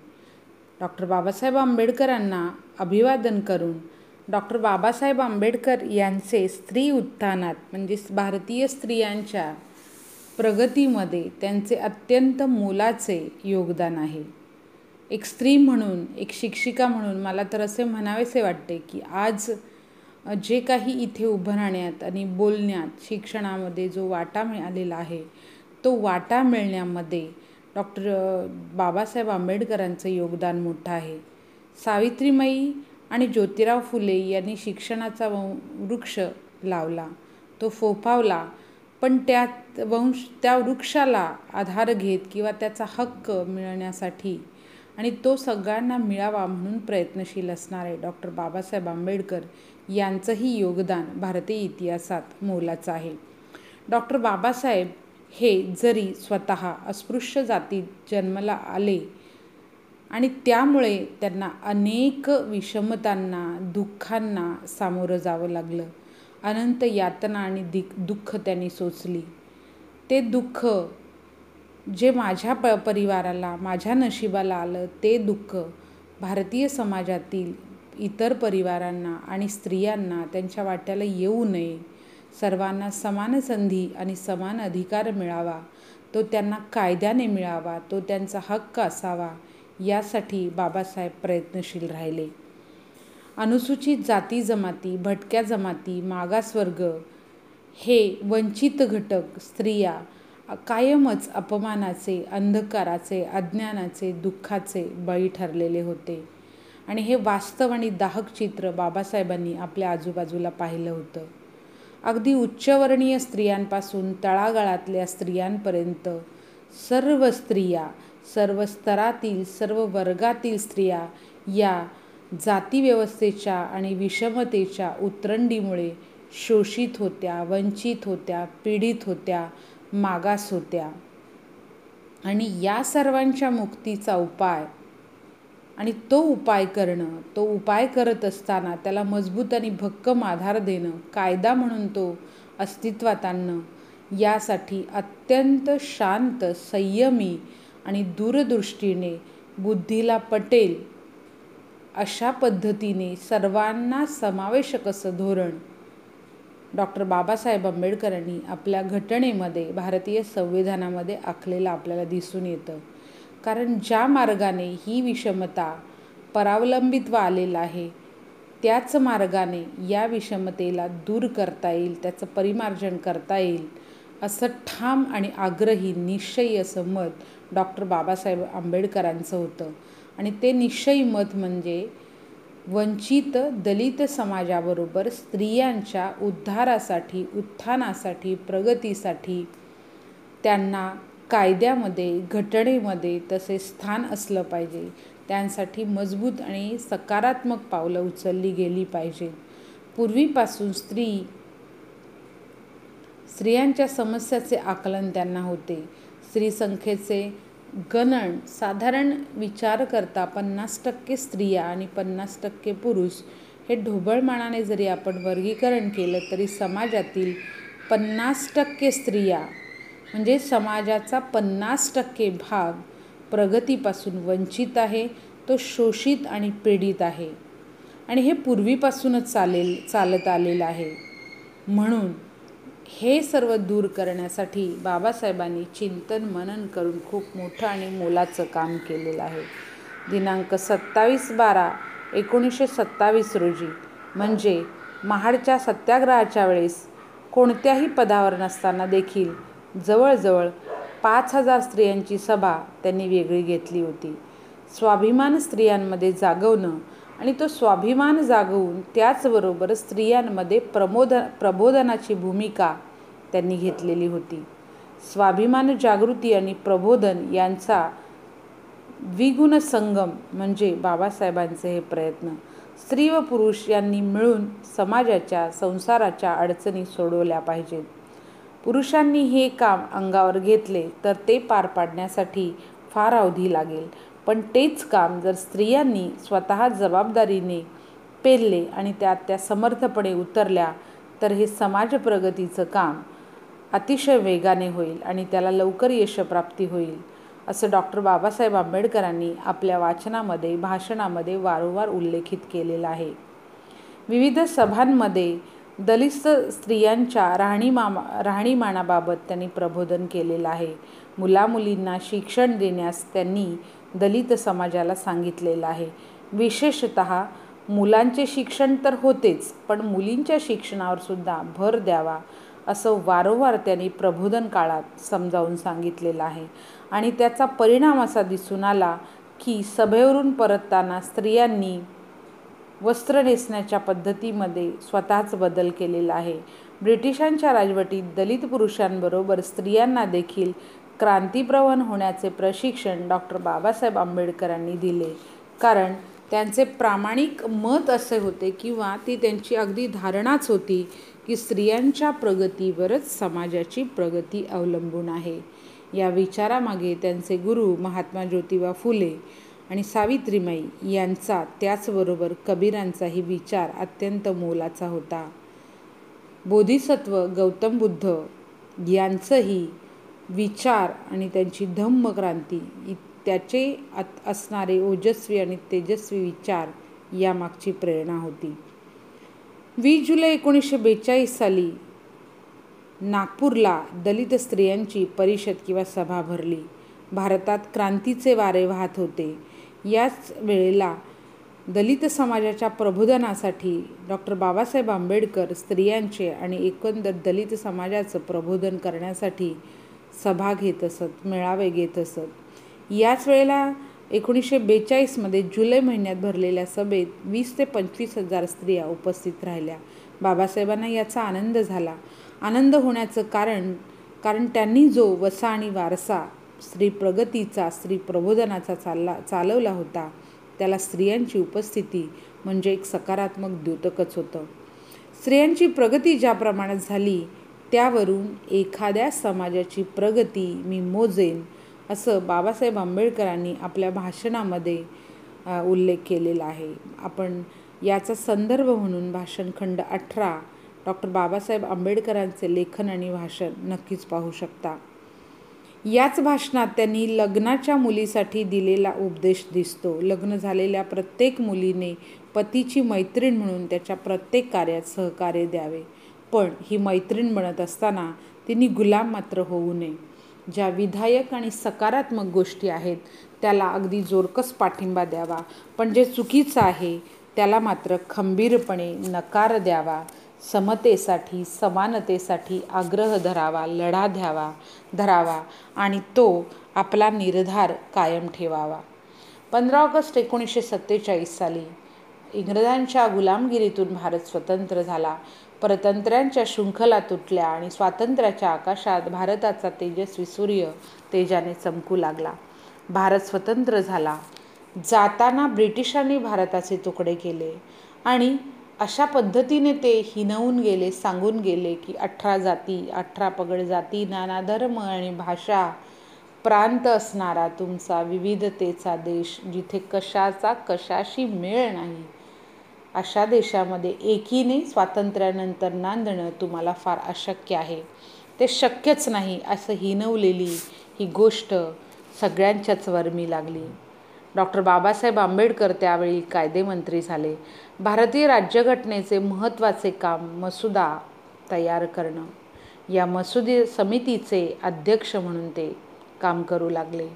मसुदा समितीने घटनेची बांधणी करताना न्याय स्वातंत्र्य समता आणि बंधुता या चार मूलतत्वावर किंवा या चार महत्त्वाच्या खांबावर भारतीय लोकशाही घटनेचा डोलारा उभा आहे. या मूलतत्वाला सतत समोर डोळ्यासमोर ठेवून बाबासाहेब आंबेडकरांनी भारतीय राज्यघटनेची निर्मिती केली. पहिले तत्त्व होते जे भारतीय जीवनात कधीच नव्हते. हजारो वर्ष विषमता भारतीय जीवनात नांदत होती. ती विषमता दूर करताना भारतीयांच्या रक्तकणात आत्मसन्मान जागृत करणे समतेवर आध आधारित स्वातंत्र्याची अशी नवीन पहाट निर्माण करण्यासाठी नुसते स्वातंत्र्य असून उपयोग नाही तर त्या स्वातंत्र्याला समतेची जोडावी ती समता प्रस्थापित करत असताना विषमता जिथे जिथे आहे त्या विषमतेची पाळंमुळं समूळ नष्ट करावी हा एक ध्येयपंथी विचार घेऊन डॉक्टर बाबासाहेब आंबेडकर चालले. धर्म जात वंश लिंग जन्मस्थान इत्यादीमुळे व्यक्तीचे होणारे मूल्यमापन अधिक अधिक जाचक आणि दाहक आहे. याचमुळे हाच ही जाचकता कायद्याने नष्ट करणे काळाची गरज होती आणि हा कायदा सर्वांना सारखा लागू होईल हेही सांगणे आवश्यक होते. म्हणून भारतीय संविधानाच्या चौदाव्या कलमात त्यांनी हे सांगून टाकलेले आहे किंवा हे नमूद केलेले आहे लिहिलेले आहे कोरलेले आहे. कोणत्याही भारतीय व्यक्तीस भारतीयाच्या राज्यक्षेत्रात कायद्यापुढे समानता असेल किंवा कायद्याचे समान संरक्षण असेल तिथे जात धर्म वंश लिंग पंथ जन्मस्थान असा कोणताही भेदभाव केला जाणार नाही. भारतीय राज्यघटनेतील कलम पंधरा कलम चौदा पंधरा कलम पंधरा एक कलम पंधरा तीन कलम सोळा एक आणि दोन आणि अन्य कलमांमध्ये ठिकठिकाणी आपल्याला समतेचं दर्शन घडून येतं. कलम पंधरा एकनुसार राज्य केवळ धर्म जात वंश लिंग जन्मस्थान अथवा यापैकी कोणत्याही कारणावरून कोणत्याही भारतीय नागरिकाला प्रतिकूल होईल असा भेदभाव करणार नाही. कलम पंधरा दोन अंतर्गत सार्वजनिक ठिकाणी अस्पृश्यता न पाळणे कारण सर्व माणसे कायद्यापुढे समान आहेत. कुणी स्पृश्य आणि अस्पृश्य नाही. कलम पंधरा तीनसुद्धा अत्यंत महत्त्वाचे आहे. या कलमांमध्ये स्त्रिया व बालके यांच्याकरता विशेष तरतुदी करण्याचा उल्लेख त्यांनी केलेला आहे. असेच महत्त्वपूर्ण कलम म्हणजे कलम सोळा एक आणि दोन. सेवायोजन पदनियुक्ती नोकरी इत्यादी करताना धर्म जात वंश लिंग कुळ जन्मस्थान पंथ निवास इत्यादी कारणावरून भेदभाव केला जाणार नाही. भारतीय नागरिकात वरील कारणांवरून कोणताही भेदभाव नाही. म्हणजे नोकरीसाठी पदनियुक्तीसाठी असा कोणताही भेदभाव सरकारी नोकरीसाठी केला जाणार नाही. सर्व नागरिकास समान संधी मिळेल. या कलमांचा स्त्री जीवनावर काय बरं परिणाम झाला असेल? एक स्त्री म्हणून एक शिक्षिका म्हणून विचार करताना मला नेहमी वाटते की लिंगभेदामुळे स्त्रियांवर घोर अन्याय आणि अत्याचार होत आलेला होता. आजही तो थोड्याफार प्रमाणात होत आहे. हजारो वर्ष लादलेली ही गुलाम गुलामगिरीची परंपरा आणि प्रथा डॉक्टर बाबासाहेब आंबेडकरांनी कायद्याद्वारे तोडली. परंतु सामाजिक मानसिकता बदलायला वेळ लागणारच आहे. आजही या वास्तवात विशेष बदल नाही कारण परंपरेचा एवढा घट्ट आणि दृढ पगडा बसलेला आहे की त्या जोखडांना तोडून बाहेर येण्यास स्वतः स्त्री आणि भारतीय समाज काही प्रमाणात मागे पडतो आहे असं वाटत आहे. आज एक स्त्री मुक्ती संघटना या आत्याच्या विरुद्ध लढतात. विशेषतः स्त्रियांची ही बाजू कणकरपणे सांभाळण्यामुळे काही प्रमाणात का होईना बऱ्यापैकी स्त्रियांना स्त्री प्रगतीला समता प्रस्थापित झालेली दिसते आहे. स्त्रीमुक्तीबरोबरच स्त्रीवादाच्या आग्रह स्त्री संघटनांनी धरलेला दिसतो. त्यामुळे स्त्रियांची भूमिका अर्थातच आग्रही आहे. ही आपली समतेची भूमिका. आग्रही ठेवणं त्यासाठी लढणं त्याचा सातत्याने पाठपुरावा करणं हार न मानता सर्वांच्या सहकार्यांनी एकमेकींना सोबत घेऊन एकमेकांना सोबत घेऊन सातत्याने केले गेलेले प्रयत्न हेच भारतीय स्त्रीला मानाचं समतेचं मोलाचं बरोबरीचं दर्जाची आणि संधीची समानता देण्यासाठी उपयुक्त होईल असं मला वाटतं. शिक्षणाचा अधिकारच नाकारलेला होता. इथे शिक्षण स्त्रियांची काय प्रगती झाली तिचा उल्लेख दहा दहा वर्षांचा आहे. स्पष्ट करतो की स्त्रियांच्या शिक्षणातील प्रगती दिवसोंदिवस वाढताना दिसली पाहिजे. विशेषतः परंपरावादी दृष्टिकोन ज्यांना केवळ चूल आणि मूल हे सांभाळणे याबाबत मर्यादित ठेवलं होतं त्या स्त्री आता चूल मूल सोडून तिचं घर माझघरातून अंगणातून तिची आता गगनाकडे झेप चाललेली आहे. ही गगनाकडे झेप घेताना या झेपेमध्ये या पंखांमध्ये बळ देण्याचं काम डॉक्टर बाबासाहेब आंबेडकरांनी संविधानात केलेले भारतीय स्त्रियांविषयी आणि भारतीय समाजातील समतेच्या प्रगतीविषयी समतेविषयी केलेले कायदे विचार यातून आपल्याला जाणवतं. एकूणच काय? सर्वांगीण प्रगती शैक्षणिक प्रगती गुणवत्ता याबाबत स्त्री कुठेही कमी नाही. तिला संधी मिळाली तर ती पुरुषांनासुद्धा मागे टाकेल. तिला मात्र संधी दिली पाहिजे आणि ती संधी ती समता कायद्याने मिळेल. त्याचबरोबर स्त्री संघटनाबरोबर स्वतः स्त्रीने सुद्धा त्यासाठी प्रयत्न केले पाहिजे. आपल्या हक्कासाठी लढलं पाहिजे झगडलं पाहिजे आणि ते मिळवले पाहिजेत स्त्री शिक्षणाचा आलेख एकोणीसशे पन्नास नंतर आज दोन हजार एकवीसपर्यंत आपण पाहिलं तर तो नक्कीच वाढलेला आहे. आणि ती आकडेवारी अतिशय वेगाने आणि झपाट्याने प्रगती करताना दिसते. आकडेवारीचा आलेख जरी उंचावला असला तरी आपल्या लक्षात येतं की स्त्रियांवर होणारे अन्याय आणि अत्याचार भले तो आधुनिक काळ असला वेगवेगळ्या रूपामध्ये ते होतच आहेत. परंपरागत का कायद्याने जखडलेली स्त्री डॉक्टर बाबासाहेब आंबेडकरांच्या संविधानातील समतेच्या आधारावर विकासाची संधी मिळवते आहे. आणि नवे नवे प्रगतीपथ ती गाठते आहे आकाशाकडे झेपावते आहे. अर्थार्जन सेवा नियोजन नोकरी इथे तिला संधी हजारो वर्ष नाकारली होती. ही कायद्यामुळे तिला ती संधी मिळाली. ह्या संधीचं तिने स्वावल सोनं केलं ती स्वावलंबी झाली. स्वतःबरोबर आपल्या कुटुंबालाही सक्षम करू लागली.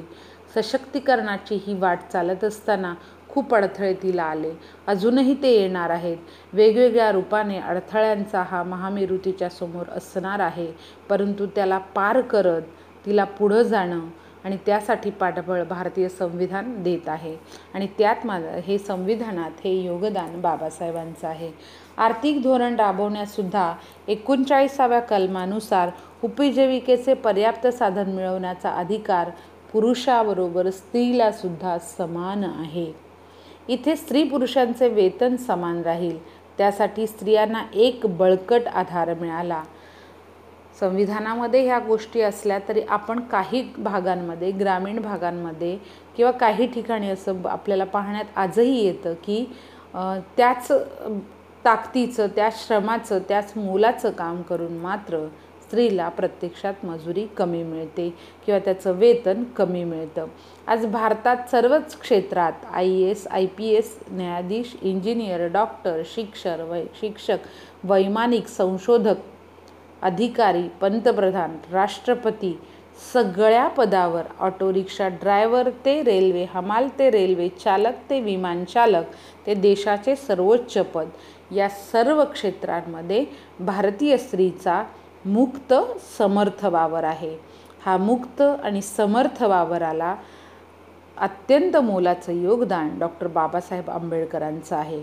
स्त्रियांच्या पुनर्निर्मितीची क्षमता म्हणजे प्रसूती आणि आपत्य संगोपन आप आपत्याला जन्म देणं हे करत असताना तिच्या प्रकृतीची हेळसांड होऊ नये म्हणून स्त्रियांना रज प्रसूती रजा ही मंजूर करण्यात आलेली आहे. बेचाळीसाव्या कलमात स्त्रियांसाठी प्रसूती सहाय्याची तरतूद केलेली आहे आणि हे सर्व कायदे करण्यामध्ये संविधानातील ह्या कायद्यांची नोंद करणं अंमलबजावणी करणं त्याविषयी मसुदा करणं त्याचं कायद्यात रूपांतर करण्यासाठी डॉक्टर बाबासाहेब आंबेडकरांचं योगदान आहे. यात एका गोष्टीचा उल्लेख करण्याची गरज वाटते की कुटुंब नियोजनाच्या बाबतीत बाबासाहेबांनी स्त्रियांचे आरोग्य आणि कुटुंबाचे नियोजन कुटुंब नियोजन यात पुरुषांबरोबर स्त्रियांनासुद्धा महत्त्वाची भूमिका बजावण्यासाठी सांगितलेलं आहे. ती स्पष्ट आणि महत्त्वाची भूमिका स्त्रियांनी घ्यावी असं त्यांचं मत होतं. हिंदू कोडबिलाच्या या दृष्टीने विचार करण्यासारखा आहे. स्त्रियांची कुटुंबातील स्थिती समाजात मिळणारी प्रतिष्ठा याची जाणीव बाबासाहेबांना अस्वस्थ करून सोडत असते. पिढ्यानपिढ्या या बिचाऱ्या कोणावर तरी अवलंबून होत्या. लहान असताना पित्यावर बंधूवर लग्न झाल्यावर पतीवर आणि म्हातारपणी पुत्रावर अवलंबून राहणं अविरतपणे खपणं झगणं झगडणं काम करणं सोसणं कष्ट करणं असं असलं तरीही कोणताही आर्थिक अधिकार तिला नव्हता. स्वतंत्रपणे तिला आर्थिक बळ कधीच कोणी पुरवले नाही. आणि मला तर असं वाटतं की बाबासाहेबांनी संविधानात याचा उल्लेख केला नसता असे कायदे केले नसते तर अजून हजारो वर्ष हे स्त्रीला मिळाल्यानं दुरापास दुरापास्तच होतं. अर्थार्जनाला देखील तिला मनाई होती.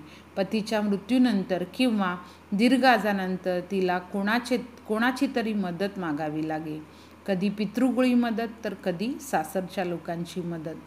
आणि तीही व्यवस्थित मिळेल त्याची काही खात्री नाही. मिळाली तर ती उपकार केल्यासारखी काही वेळेला भीक दिल्यासारखी ती मदत होती. म्हणजे ना ती माहेरची ना सासरची. आणि हे सगळं माहेरी गेली तरी तिकडचे जे आहेत नंदा भाऊजयांचे टोमणे आणि सासरी आलं तरीसुद्धा जावांचे. आणि सासरच्या माणसांचे छळवणूक बोलणी ही तिच्या जणू पाचवीला पुजलेली होती.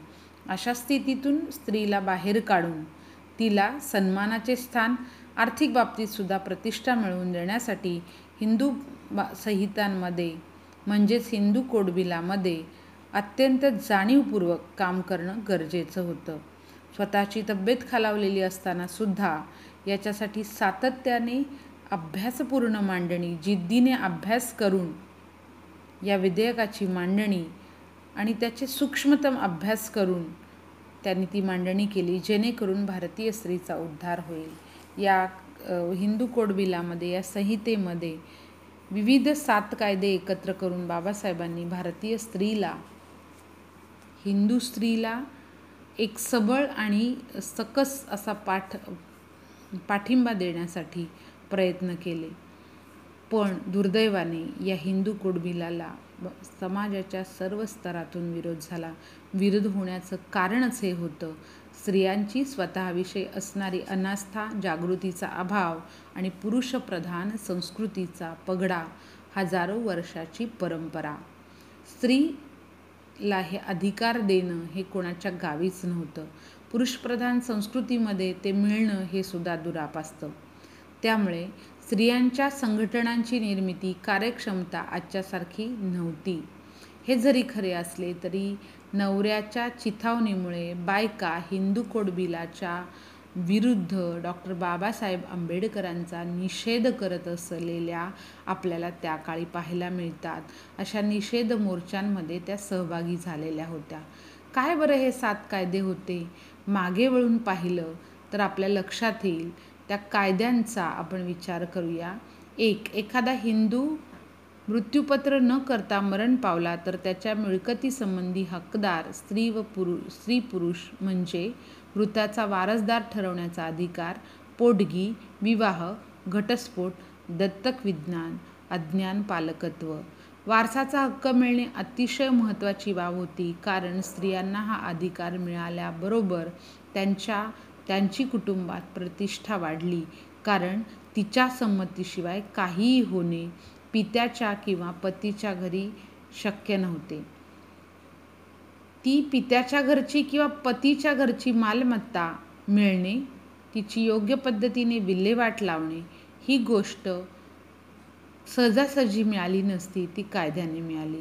याचा परिणाम म्हणजे लहानशा खेडोपाडी देखील स्त्रिया जागृत झाल्या आपल्या हक्कासाठी त्या सजग झाल्या आणि त्या आपल्या हक्कासाठी हक्क बजावण्यासाठी लढू लागल्या वेळोवेळी त्या त्याच्यात पुढाकार घेऊ लागल्या. काही स्त्रियांच्या बाबतीमध्ये हे हक्क मिळताना खूप अडचणी आल्या. काहींनी काहींना ध दयेने हक्क मिळाले उपकाराने मिळाले ते मिळवताना काहींनी चांगल्या बुद्धीतून चांगल्या भावनेने हे हक्क सोडले. तर अधिकाराचा दिमाग त्या का त्या न कळत जाणून देत होत्याच. त्या कायद्याला सर्वपक्षीय राजकारण्यांनी विद्वान मंडळींनी फार विरोध केला. कारण कारण त्यांनी असं सांगितलं की अशा व्यवस्थेमुळे कुटुंबाचे तुकडे पडतील. कुटुंब व्यवस्थेला धोका निर्माण होईल. परंतु पुरुष वारसदारांमुळे जर एखाद्या संपत्तीचे अनेक छोटे छोटे भाग होत असतील तर स्त्रियांसाठी हे पुरुषांसाठी हे भाग होणं मान्य आहे. मग स्त्रियांसाठी का नाही? ही हिंदू पुरुष मानसिकतेची घडण होती हतबद्धता होती. ही घडण ही वीण ही घट्ट वीण नकारात्मक वीण सोडवून कायद्यापुढे स्त्रियांना समानता मग तो आर्थिक किंवा संपत्तीतला हक्क त्यांचा स्वाभिमान जागृत करण्यासाठी त्यांना अधिक समर्थ आणि परिपूर्ण जीवन जगण्यासाठी ह्या दृष्टीने बाबासाहेबांनी प्रयत्न केले. दुसरा महत्त्वाचा कायदा म्हणजे ज्याला बराच विरोध झाला तो म्हणजे डॉक्टर बाबासाहेबांना खूप या गोष्टीचा मनस्ताप झाला. तो होता विवाहाचा कायदा द्विभार्या प्रतिबंधक कायदा. केव्हाही बायको कितीही वयाची लहान पोर पुरुषाच्या लहरीने घरात आणली जायची आणि अगोदर रीतसर केलेल्या विवाहाची बायको तिची जागा मात्र केरसुणीसारखी व्हायची. हा पोरखेळ थांबवून स्त्रियांची ही मानहानी अपमान अन्याय दूर करण्यासाठी महत्त्वाचे काम डॉक्टर बाबासाहेब आंबेडकरांनी केले. डॉक्टर बाबासाहेब आंबेडकरांनी हिंदू कोडबिलाबद्दल किती आस्था होती हे आपल्याला त्यांच्या भाषणातून लेखातून वेळोवेळी जाणवते. डॉक्टर बाबासाहेब आंबेडकरांचे भाषण आणि निबंध त्यांच्या साहित्याचा अभ्यास केला तर त्यांचे प्रयत्न त्यांचे शब्द त्यांनी केलेली प्रयत्नाची पराकाष्ठा नेहमी जाणवते. ते असं म्हणतात की मला वाटते हिंदू संहितासाठी आपण आपल्या विधिमंत्रीपदावर राहावे का कारण हिंदू सामाजिक सुधारणांचे ते मोठे पाऊल होय. जे भारतीय कायदे मंडळाने पहिल्यांदा उचलले न भूतो न भविष्यती अशा प्रकारचे हे बिल म्हणून अतिशय महत्त्वाचे आहे. वर्गातील असमानता व स्त्री पुरुषातील असमानता जो हिंदू समाजाचा प्राण आहे तिला स्पर्श न करता सोडून देणे व आर्थिक समानतेसाठी कायदे पारित करणे म्हणजे राज्यघटनेचे हास्यास्पद विडंबन आहे. शेणाच्या ढिगाऱ्यावर महाल बांधण्यासारखे आहे. या महत्त्वाच्या कारणासाठीच मला हिंदू कोड बिल जिव्हाळ्याचे वाटते असे बाबासाहेबांनी सांगितले. आर्थिक हक्क न देता समानतेच्या वल्गना किंवा राज्यघटनेतली कलमं तेवढी उपयोगाची राहणार नाहीत असं बाबासाहेबांना वाटत राहिलं. अतिशय या बिंदू कोड बिलाचं काम करताना त्यांना मनस्ताप झाला. परंतु या बिला पारित न होणे किंवा प्रधानमंत्र्यांनी भारताच्या तत्कालिक पंतप्रधानांनी ह्याला विरोध केला विरोधकांसमोर नांगी टाकली हे दुःख त्यांच्या मनात होतं. त्यामुळे नाईलाजास्तव त्यांनी एकोणीसशे एकावन्न साली आपल्या कायदेमंत्रीपदाचा राजीनामा दिला. आपण स्त्रियांसाठी काही करू शकलो नाही असं दुःख त्यांना होतं. पण आपण स्त्रियांसाठी काही ठोस केले पाहिजे आणि ते होत नाही हे दिसल्यावर त्यांना नैराश्य आले. लोकसंख्येचा अर्धा भाग म्हणजे पन्नास टक्के भाग हा सोयीसुविधांपासून समतेपासून स्वातंत्र्य हक्कापासून वंचित असेल तर भारताची प्रगती कशी होईल हा विचार त्यांना भेडसावत होता. त्यांनी आपल्या कायदेमंत्रीपदाची राजीनामा देण्याची तयारी केली आणि त्यानंतर मात्र खंडाखंडाने का होईना हे बिल पारित झाले. स्त्रियांच्या दृष्टीने बाबासाहेबांनी अलौकिक असे कार्य केले. या कार्यासाठी भारतातील स्त्रीवर्ग हजारो वर्ष लाखो वर्ष आजन्म त्यांचा ऋणी राहील. हे ऋण शब्दांद्वारे व्यक्त करणं तर अवघडच. म्हणून बाबासाहेबांना मानाचा कोटी कोटी मुद्रा मुजरा. डॉक्टर बाबासाहेब आंबेडकरांनी हिंदू कोडबिलाचाच आग्रह धरला. दलित समाजाचा नेता हिंदू स्त्रियांच्या हक्कासाठी निर्धाराने उभा राहिला. इथे हिंदू स्त्रिया म्हणताना भारतीय स्त्री ही त्यांच्या डोळ्यासमोर होती. स्वातंत्र्याचा इतिहास जेव्हा लिहिला जाईल तेव्हा राजा मोहन राय गोपाळ गणेश आगरकर महात्मा ज्योतिराव फुले सावित्रीबाई फुले या व अशा अनेक थोर समाजसुधारकांबरोबरच डॉक्टर बाबासाहेब आंबेडकरांचे नावसुद्धा भारतीय इतिहासात सुवर्णाक्षराने नोंदवले जाईल. भारतीय स्त्रीच्या इतिहासात तर ते अतिशय कोंदणात सजवण्या इतकं मोलाचं आणि महत्त्वाचं आहे. आज भारताने स्त्रीमुक्तीची चळवळ चालवली आहे ती जोम धरत आहे ती पल्लवित होत आहे मजबूत होत आहे. स्त्रीला आपल्या पंखाखाली घेऊन आधार आणि एक पाठिंबा देण्याचं कार्य करत आहे. पण स्त्रियांना स्वतःच्या मुक्तीचा मार्ग चोखाळत असताना त्यात लढा देत असताना अतिशय सक्षमपणे विवेकदृष्टीने उभं राहून डॉक्टर बाबासाहेब आंबेडकरांचं ऋण हे कायम मान्य ठेवावं लागेल. त्यांनी दिलेली कायद्याची राज्यघटनेची शिदोरी सोबत घेऊन पुढील वाटचाल करावी लागेल. स्त्रीमुक्तीतून स्त्रीवादाकडे आणि कायद्याच्या आधारे स्वतःच्या उन्नतीकडे प्रगतीकडे पांथस्थ होत असताना आपली स्वतःची सजग समृद्ध समता स्वातंत्र्य न्याय आणि बंधुता हक्कांची लढाई लढत असताना ह्या उत्थानामध्ये डॉक्टर बाबासाहेब आंबेडकर यांचं योगदान भारतीय समाजाने भारतीय स्त्रीने कधीही विसरता कामा नये. कारण समता स्वातंत्र्य बंधुता न्याय आणि हक्क हे सगळं मिळण्याचं किंवा ते एकसूत्रीपणे मिळण्याचं सर्व भारतीय जनतेला मिळण्याचं आणि त्यासाठी प्रयत्नशील असणारे एकमेव व्यक्तिमत्व म्हणजे डॉक्टर बाबासाहेब आंबेडकर त्यांच्या या स्त्री उत्थानातील कार्याला आणि अखंड भारतीय समाजातील वंचित घटकाच्या उत्थानासाठी प्रगतीसाठी राज्यघटनेतील तरतुदी आणि एकसंघ भारत समृद्ध आणि प्रगतिशील होण्यासाठी केलेल्या विविध योजना कायदे आणि घटनाच्या निर्मितीमध्ये त्यांचं मोलाचं योगदान आणि त्यासाठी भारतीय घटनेचे शिल्पकार म्हणून त्यांना दिलेला हा अभिवादनाचा मानाचा मुजरा हे महामानवा तुझे कोटी कोटी उपकार हे भीमा उद्दरली कोटी कुळे भीमराया तुझ्यामुळे. पुन्हा एकदा डॉक्टर बाबासाहेब आंबेडकरांना हृदयास्त अभिवादन करून मी इथे थांबते. भारतीय स्त्रियांच्या उत्थानातील प्रगतीतील डॉक्टर बाबासाहेब आंबेडकरांचे मोलाचे योगदान याविषयी मी आप माझे विचार मांडण्याचा प्रयत्न केला. मी सौ चित्ररेखा रवींद्रनाथ जाधव प्राथमिक शिक्षक जिल्हा परिषद शाळा जिल्हा परिषद रायगड. धन्यवाद. नमस्कार. मी सौ चित्ररेखा रवींद्रनाथ जाधव पनवेल रायगड. आज डॉक्टर बाबासाहेब आंबेडकर यांची जयंती. डॉक्टर बाबासाहेब आंबेडकरांना अभिवादन करून डॉक्टर बाबासाहेब आंबेडकर यांचे स्त्री उत्थानात म्हणजे भारतीय स्त्रियांच्या प्रगतीमध्ये त्यांचे अत्यंत मोलाचे योगदान आहे. एक स्त्री म्हणून एक शिक्षिका म्हणून मला तर असे म्हणावेसे वाटते की आज जे काही इथे उभं राहण्यात आणि बोलण्यात शिक्षणामध्ये जो वाटा मिळालेला आहे तो वाटा मिळण्यामध्ये डॉक्टर बाबासाहेब आंबेडकरांचं योगदान मोठं आहे. सावित्रीमाई आणि ज्योतिराव फुले यांनी शिक्षणाचा वृक्ष लावला. तो फोफावला. पण त्यात वंश त्या वृक्षाला आधार घेत किंवा त्याचा हक्क मिळण्यासाठी आणि तो सगळ्यांना मिळावा म्हणून प्रयत्नशील असणारे डॉक्टर बाबासाहेब आंबेडकर यांचंही योगदान भारतीय इतिहासात मोलाचं आहे. डॉक्टर बाबासाहेब हे जरी स्वतः अस्पृश्य जातीत जन्माला आले आणि त्यामुळे त्यांना अनेक विषमतांना दुःखांना सामोरं जावं लागलं. अनंत यातना आणि दिक दुःख त्यांनी सोचली ते दुःख जे माझ्या प परिवाराला माझ्या नशिबाला आलं ते दुःख भारतीय समाजातील इतर परिवारांना आणि स्त्रियांना त्यांच्या वाट्याला येऊ नये.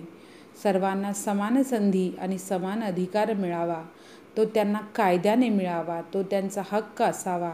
यासाठी बाबासाहेब प्रयत्नशील राहिले. अनुसूचित जाती जमाती भटक्या जमाती मागासवर्ग हे वंचित घटक स्त्रिया कायमच अपमानाचे अंधकाराचे अज्ञानाचे दुःखाचे बळी ठरलेले होते. आणि हे वास्तव आणि दाहक चित्र बाबासाहेबांनी आपल्या आजूबाजूला पाहिलं होतं. अगदी उच्चवर्णीय स्त्रियांपासून तळागाळातल्या स्त्रियांपर्यंत सर्व स्त्रिया सर्व स्तरातील सर्व वर्गातील स्त्रिया या जातीव्यवस्थेच्या आणि विषमतेच्या उतरंडीमुळे शोषित होत्या वंचित होत्या पीडित होत्या मागास होत्या. आणि या सर्वांच्या मुक्तीचा उपाय आणि तो उपाय करणं तो उपाय करत असताना त्याला मजबूत आणि भक्कम आधार देणं कायदा म्हणून तो अस्तित्वात आणणं यासाठी अत्यंत शांत संयमी आणि दूरदृष्टीने बुद्धीला पटेल अशा पद्धतीने सर्वांना समावेशक असं धोरण डॉक्टर बाबासाहेब आंबेडकरांनी आपल्या घटनेमध्ये भारतीय संविधानामध्ये आखलेलं आपल्याला दिसून येतं.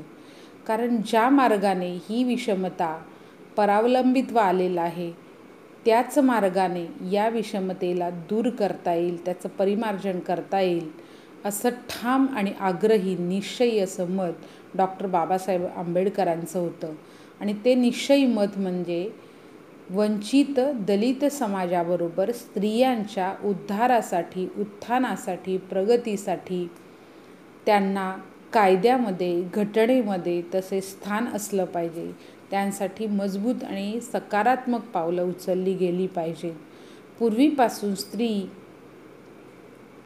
स्त्रियांच्या समस्याचे आकलन त्यांना होते. स्त्री संख्येचे गणन साधारण विचार करता पन्नास टक्के स्त्रिया आणि पन्नास टक्के पुरुष हे ढोबळमानाने जरी आपण वर्गीकरण केलं तरी समाजातील पन्नास टक्के स्त्रिया म्हणजे समाजाचा पन्नास टक्के भाग प्रगतीपासून वंचित आहे तो शोषित आणि पीडित आहे. आणि हे पूर्वीपासूनच चालेल चालत आलेलं आहे. म्हणून हे सर्व दूर करण्यासाठी बाबासाहेबांनी चिंतन मनन करून खूप मोठं आणि मोलाचं काम केलेलं आहे.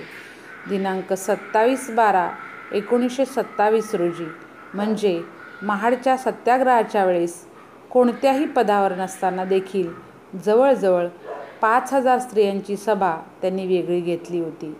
स्वाभिमान स्त्रियांमध्ये जागवणं आणि तो स्वाभिमान जागवून त्याचबरोबर स्त्रियांमध्ये प्रमोद प्रबोधनाची भूमिका त्यांनी घेतलेली होती. स्वाभिमान जागृती आणि प्रबोधन यांचा द्विगुण संगम म्हणजे बाबासाहेबांचे हे प्रयत्न. स्त्री व पुरुष यांनी मिळून समाजाच्या संसाराच्या अडचणी सोडवल्या पाहिजेत. पुरुषांनी हे काम अंगावर घेतले तर ते पार पाडण्यासाठी फार अवधी लागेल. पण तेच काम जर स्त्रियांनी स्वतः जबाबदारीने पेलले आणि त्यात त्या समर्थपणे उतरल्या तर हे समाज प्रगतीचं काम अतिशय वेगाने होईल आणि त्याला लवकर यशप्राप्ती होईल असं डॉक्टर बाबासाहेब आंबेडकरांनी आपल्या वाचनामध्ये भाषणामध्ये वारंवार उल्लेखित केलेलं आहे. विविध सभांमध्ये दलित स्त्रियांच्या राहणीमामा राहणीमानाबाबत त्यांनी प्रबोधन केलेलं आहे. मुलामुलींना शिक्षण देण्यास त्यांनी दलित समाजाला सांगितलेलं आहे. विशेषत मुलांचे शिक्षण तर होतेच पण मुलींच्या शिक्षणावर सुद्धा भर द्यावा असं वारंवार त्यांनी प्रबोधन काळात समजावून सांगितलेलं आहे. आणि त्याचा परिणाम असा दिसून आला की सभेवरून परतताना स्त्रियांनी वस्त्र नेसण्याच्या पद्धतीमध्ये स्वतःच बदल केलेला आहे. ब्रिटिशांच्या राजवटीत दलित पुरुषांबरोबर स्त्रियांना देखील क्रांतीप्रवण होण्याचे प्रशिक्षण डॉक्टर बाबासाहेब आंबेडकरांनी दिले. कारण त्यांचे प्रामाणिक मत असे होते किंवा ती त्यांची अगदी धारणाच होती की स्त्रियांच्या प्रगतीवरच समाजाची प्रगती अवलंबून आहे. या विचारामागे त्यांचे गुरु महात्मा ज्योतिबा फुले आणि सावित्रीमाई यांचा त्याचबरोबर कबीरांचाही विचार अत्यंत मोलाचा होता. बोधिसत्व गौतम बुद्ध यांचंही विचार आणि त्यांची धम्मक्रांती त्याचे असणारे ओजस्वी आणि तेजस्वी विचार यामागची प्रेरणा होती. वीस जुलै एकोणीसशे बेचाळीस साली नागपूरला दलित स्त्रियांची परिषद किंवा सभा भरली. भारतात क्रांतीचे वारे वाहत होते.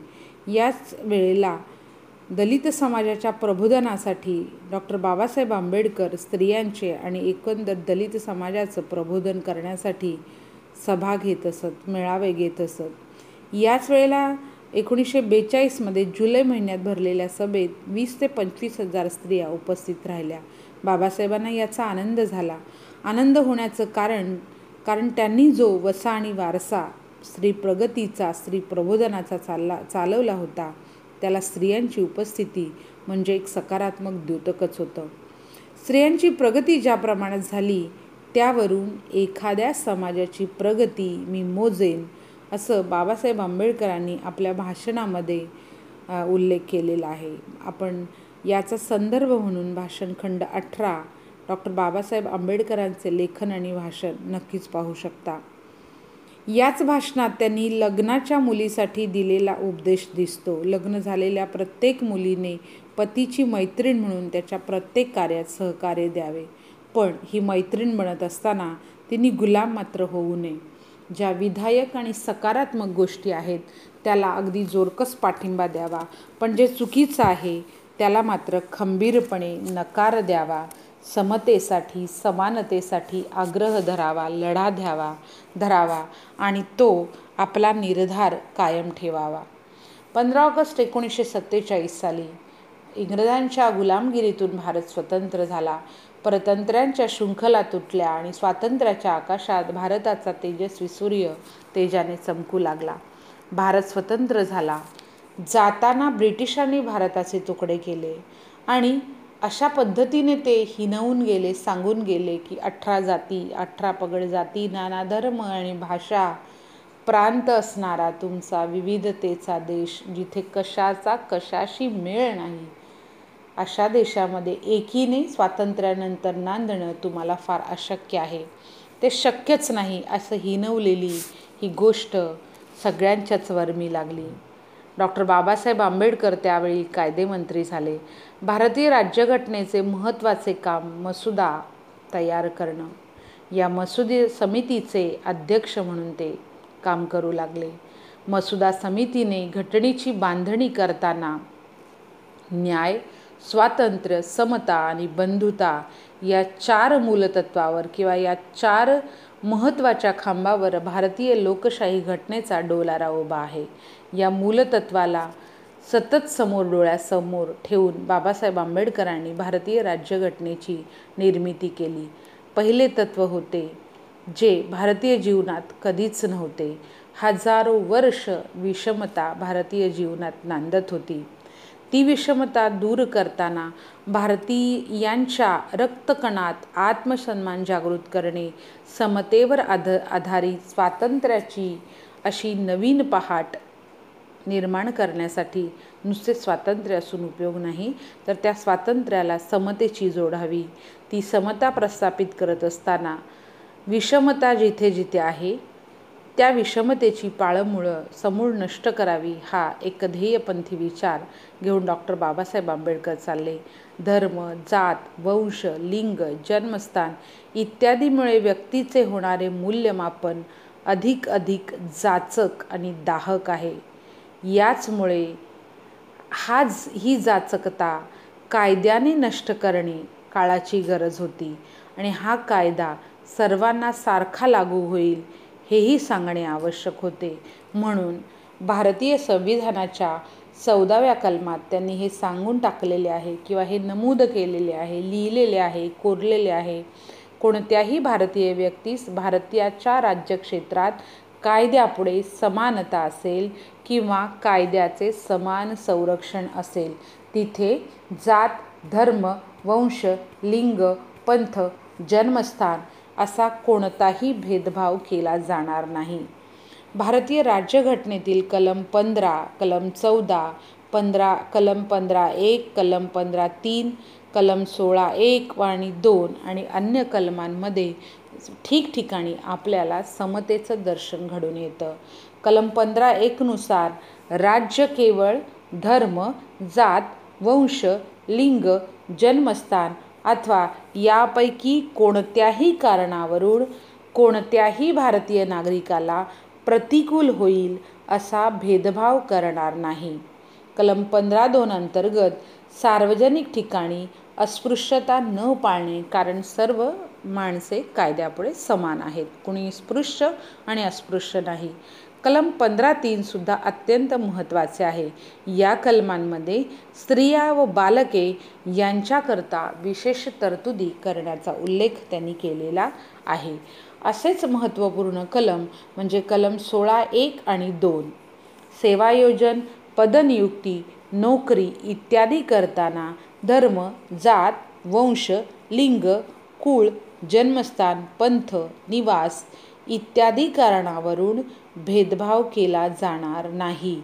भारतीय नागरिकात वरील कारणांवरून कोणताही भेदभाव नाही. म्हणजे नोकरीसाठी पदनियुक्तीसाठी असा कोणताही भेदभाव सरकारी नोकरीसाठी केला जाणार नाही. सर्व नागरिकास समान संधी मिळेल. या कलमांचा स्त्री जीवनावर काय बरं परिणाम झाला असेल? एक स्त्री म्हणून एक शिक्षिका म्हणून विचार करताना मला नेहमी वाटते की लिंगभेदामुळे स्त्रियांवर घोर अन्याय आणि अत्याचार होत आलेला होता. आजही तो थोड्याफार प्रमाणात होत आहे. हजारो वर्ष लादलेली ही गुलाम गुलामगिरीची परंपरा आणि प्रथा डॉक्टर बाबासाहेब आंबेडकरांनी कायद्याद्वारे तोडली. परंतु सामाजिक मानसिकता बदलायला वेळ लागणारच आहे. आजही या वास्तवात विशेष बदल नाही. कारण परंपरेचा एवढा घट्ट आणि दृढ पगडा बसलेला आहे की त्या जोखडांना तोडून बाहेर येण्यास स्वतः स्त्री आणि भारतीय समाज काही प्रमाणात मागे पडतो आहे असं वाटत आहे. आज एक स्त्री मुक्ती संघटना या आत्याच्या विरुद्ध लढतात. विशेषतः स्त्रियांची ही बाजू कणकरपणे सांभाळण्यामुळे काही प्रमाणात का होईना बऱ्यापैकी स्त्रियांना स्त्री प्रगतीला समता प्रस्थापित झालेली दिसते आहे. स्त्रीमुक्तीबरोबरच स्त्रीवादाच्या आग्रह स्त्री संघटनांनी धरलेला दिसतो. त्यामुळे स्त्रियांची भूमिका अर्थातच आग्रही आहे. ही आपली समतेची भूमिका आग्रही ठेवणं त्यासाठी लढणं त्याचा सातत्याने पाठपुरावा करणं हार न मानता सर्वांच्या सहकार्यांनी एकमेकींना सोबत घेऊन एकमेकांना सोबत घेऊन सातत्याने केले गेलेले प्रयत्न हेच भारतीय स्त्रीला मानाचं समतेचं मोलाचं बरोबरीचं दर्जाची आणि संधीची समानता देण्यासाठी उपयुक्त होईल असं मला वाटतं. शिक्षणाचा अधिकारच नाकारलेला होता. इथे शिक्षण स्त्रियांची काय प्रगती झाली तिचा उल्लेख दहा दहा वर्षांचा आहे. हे स्पष्ट करतो की स्त्रियांच्या शिक्षणातील प्रगती दिवसोंदिवस वाढताना दिसली पाहिजे. विशेषतः परंपरावादी दृष्टिकोन ज्यांना केवळ चूल आणि मूल हे सांभाळणे याबाबत मर्यादित ठेवलं होतं त्या स्त्री आता चूल मूल सोडून तिचं घर माझघरातून अंगणातून तिची आता गगनाकडे झेप चाललेली आहे. ही गगनाकडे झेप घेताना या झेपेमध्ये या पंखांमध्ये बळ देण्याचं काम डॉक्टर बाबासाहेब आंबेडकरांनी संविधानात केलेले भारतीय स्त्रियांविषयी आणि भारतीय समाजातील समतेच्या प्रगतीविषयी समतेविषयी केलेले कायदे विचार यातून आपल्याला जाणवतं. एकूणच काय? सर्वांगीण प्रगती शैक्षणिक प्रगती गुणवत्ता याबाबत स्त्री कुठेही कमी नाही. तिला संधी मिळाली तर ती पुरुषांनासुद्धा मागे टाकेल. तिला मात्र संधी दिली पाहिजे आणि ती संधी ती समता कायद्याने मिळेल. त्याचबरोबर स्त्री संघटनाबरोबर स्वतः स्त्रीने सुद्धा त्यासाठी प्रयत्न केले पाहिजे. आपल्या हक्कासाठी लढलं पाहिजे झगडलं पाहिजे आणि ते मिळवले पाहिजेत स्त्री शिक्षणाचा आलेख एकोणीसशे पन्नास नंतर आज दोन हजार एकवीसपर्यंत आपण पाहिलं तर तो नक्कीच वाढलेला आहे. आणि ती आकडेवारी अतिशय वेगाने आणि झपाट्याने प्रगती करताना दिसते. आकडेवारीचा आलेख जरी उंचावला असला तरी आपल्या लक्षात येतं की स्त्रियांवर होणारे अन्याय आणि अत्याचार भले तो आधुनिक काळ असला वेगवेगळ्या रूपामध्ये ते होतच आहेत. परंपरागत का कायद्याने जखडलेली स्त्री डॉक्टर बाबासाहेब आंबेडकरांच्या संविधानातील समतेच्या आधारावर विकासाची संधी मिळवते आहे. आणि नवे नवे प्रगतीपथ ती गाठते आहे आकाशाकडे झेपावते आहे. अर्थार्जन सेवा नियोजन नोकरी इथे तिला संधी हजारो वर्ष नाकारली होती. ही कायद्यामुळे तिला ती संधी मिळाली. ह्या संधीचं तिने स्वावल सोनं केलं. ती स्वावलंबी झाली. स्वतःबरोबर आपल्या कुटुंबालाही सक्षम करू लागली. सशक्तीकरणाची ही वाट चालत असताना खूप अडथळे तिला आले. अजूनही ते येणार आहेत. वेगवेगळ्या रूपाने अडथळ्यांचा हा महामेरू तिच्या समोर असणार आहे. परंतु त्याला पार करत तिला पुढं जाणं आणि त्यासाठी पाठबळ भारतीय संविधान देत आहे. आणि त्यात माझं हे संविधानात हे योगदान बाबासाहेबांचं आहे. आर्थिक धोरण राबवण्यासुद्धा एकोणचाळीसाव्या कलमानुसार उपजीविकेचे पर्याप्त साधन मिळवण्याचा अधिकार पुरुषाबरोबर स्त्रीलासुद्धा समान आहे. इथे स्त्री पुरुषांचे वेतन समान राहील. त्यासाठी स्त्रियांना एक बळकट आधार मिळाला. संविधानामध्ये ह्या गोष्टी असल्या तरी आपण काही भागांमध्ये ग्रामीण भागांमध्ये किंवा काही ठिकाणी असं आपल्याला पाहण्यात आजही येतं की त्याच ताकदीचं त्या श्रमाचं त्याच मोलाचं काम करून मात्र स्त्रीला प्रत्यक्षात मजुरी कमी मिळते किंवा त्याचं वेतन कमी मिळतं. आज भारतात सर्वच क्षेत्रात I A S I P S न्यायाधीश इंजिनियर डॉक्टर शिक्षक वै शिक्षक वैमानिक संशोधक अधिकारी पंतप्रधान राष्ट्रपती सगळ्या पदावर ऑटो रिक्षा ड्रायव्हर ते रेल्वे हमाल ते रेल्वे चालक ते विमान चालक ते देशाचे सर्वोच्च पद. या सर्व क्षेत्रांमध्ये भारतीय स्त्रीचा मुक्त समर्थ वावर आहे. हा मुक्त आणि समर्थ वावराला अत्यंत मोलाचं योगदान डॉक्टर बाबासाहेब आंबेडकरांचं आहे. स्त्रियांच्या पुनर्निर्मितीची क्षमता म्हणजे प्रसूती आणि आपत्य संगोपन आप आपत्याला जन्म देणं हे करत असताना तिच्या प्रकृतीची हेळसांड होऊ नये म्हणून स्त्रियांना रज प्रसूती रजा ही मंजूर करण्यात आलेली आहे. बेचाळीसाव्या कलमात स्त्रियांसाठी प्रसूती सहाय्याची तरतूद केलेली आहे आणि हे सर्व कायदे करण्यामध्ये संविधानातील ह्या कायद्यांची नोंद करणं अंमलबजावणी करणं त्याविषयी मसुदा करणं त्याचं कायद्यात रूपांतर करण्यासाठी डॉक्टर बाबासाहेब आंबेडकरांचं योगदान आहे.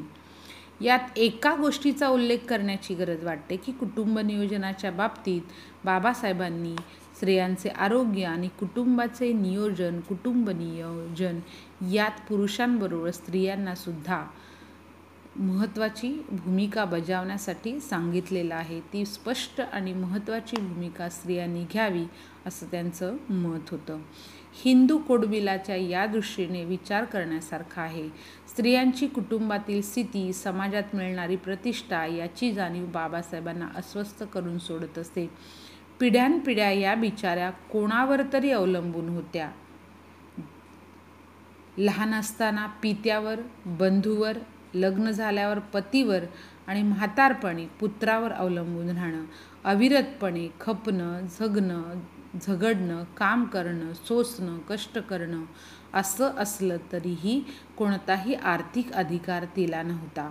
स्वतंत्रपणे तिला आर्थिक बळ कधीच कोणी पुरवले नाही. आणि मला तर असं वाटतं की बाबासाहेबांनी संविधानात याचा उल्लेख केला नसता असे कायदे केले नसते तर अजून हजारो वर्ष हे स्त्रीला मिळाल्यानं दुरापास दुरापास्तच होतं. अर्थार्जनाला देखील तिला मनाई होती. पतीच्या मृत्यूनंतर किंवा दीर्घ आजानंतर तिला कोणाचे कोणाची तरी मदत मागावी लागे. कधी पितृगुळी मदत तर कधी सासरच्या लोकांची मदत. आणि तीही व्यवस्थित मिळेल त्याची काही खात्री नाही. मिळाली तर ती उपकार केल्यासारखी काही वेळेला भीक दिल्यासारखी ती मदत होती. म्हणजे ना ती माहेरची ना सासरची. आणि हे सगळं माहेरी गेली तरी तिकडचे जे आहेत नंदा भाऊजयांचे टोमणे आणि सासरी आलं तरीसुद्धा जावांचे. आणि सासरच्या माणसांचे छळवणूक बोलणी ही तिच्या जणू पाचवीला पुजलेली होती. अशा स्थितीतून स्त्रीला बाहेर काढून तिला सन्मानाचे स्थान आर्थिक बाबतीतसुद्धा प्रतिष्ठा मिळवून देण्यासाठी हिंदू बा संहितांमध्ये म्हणजेच हिंदू कोडबिलामध्ये अत्यंत जाणीवपूर्वक काम करणं गरजेचं होतं. स्वतःची तब्येत खालावलेली असतानासुद्धा याच्यासाठी सातत्याने अभ्यासपूर्ण मांडणी जिद्दीने अभ्यास करून या विधेयकाची मांडणी आणि त्याचे सूक्ष्मतम अभ्यास करून त्यांनी ती मांडणी केली जेणेकरून भारतीय स्त्रीचा उद्धार होईल.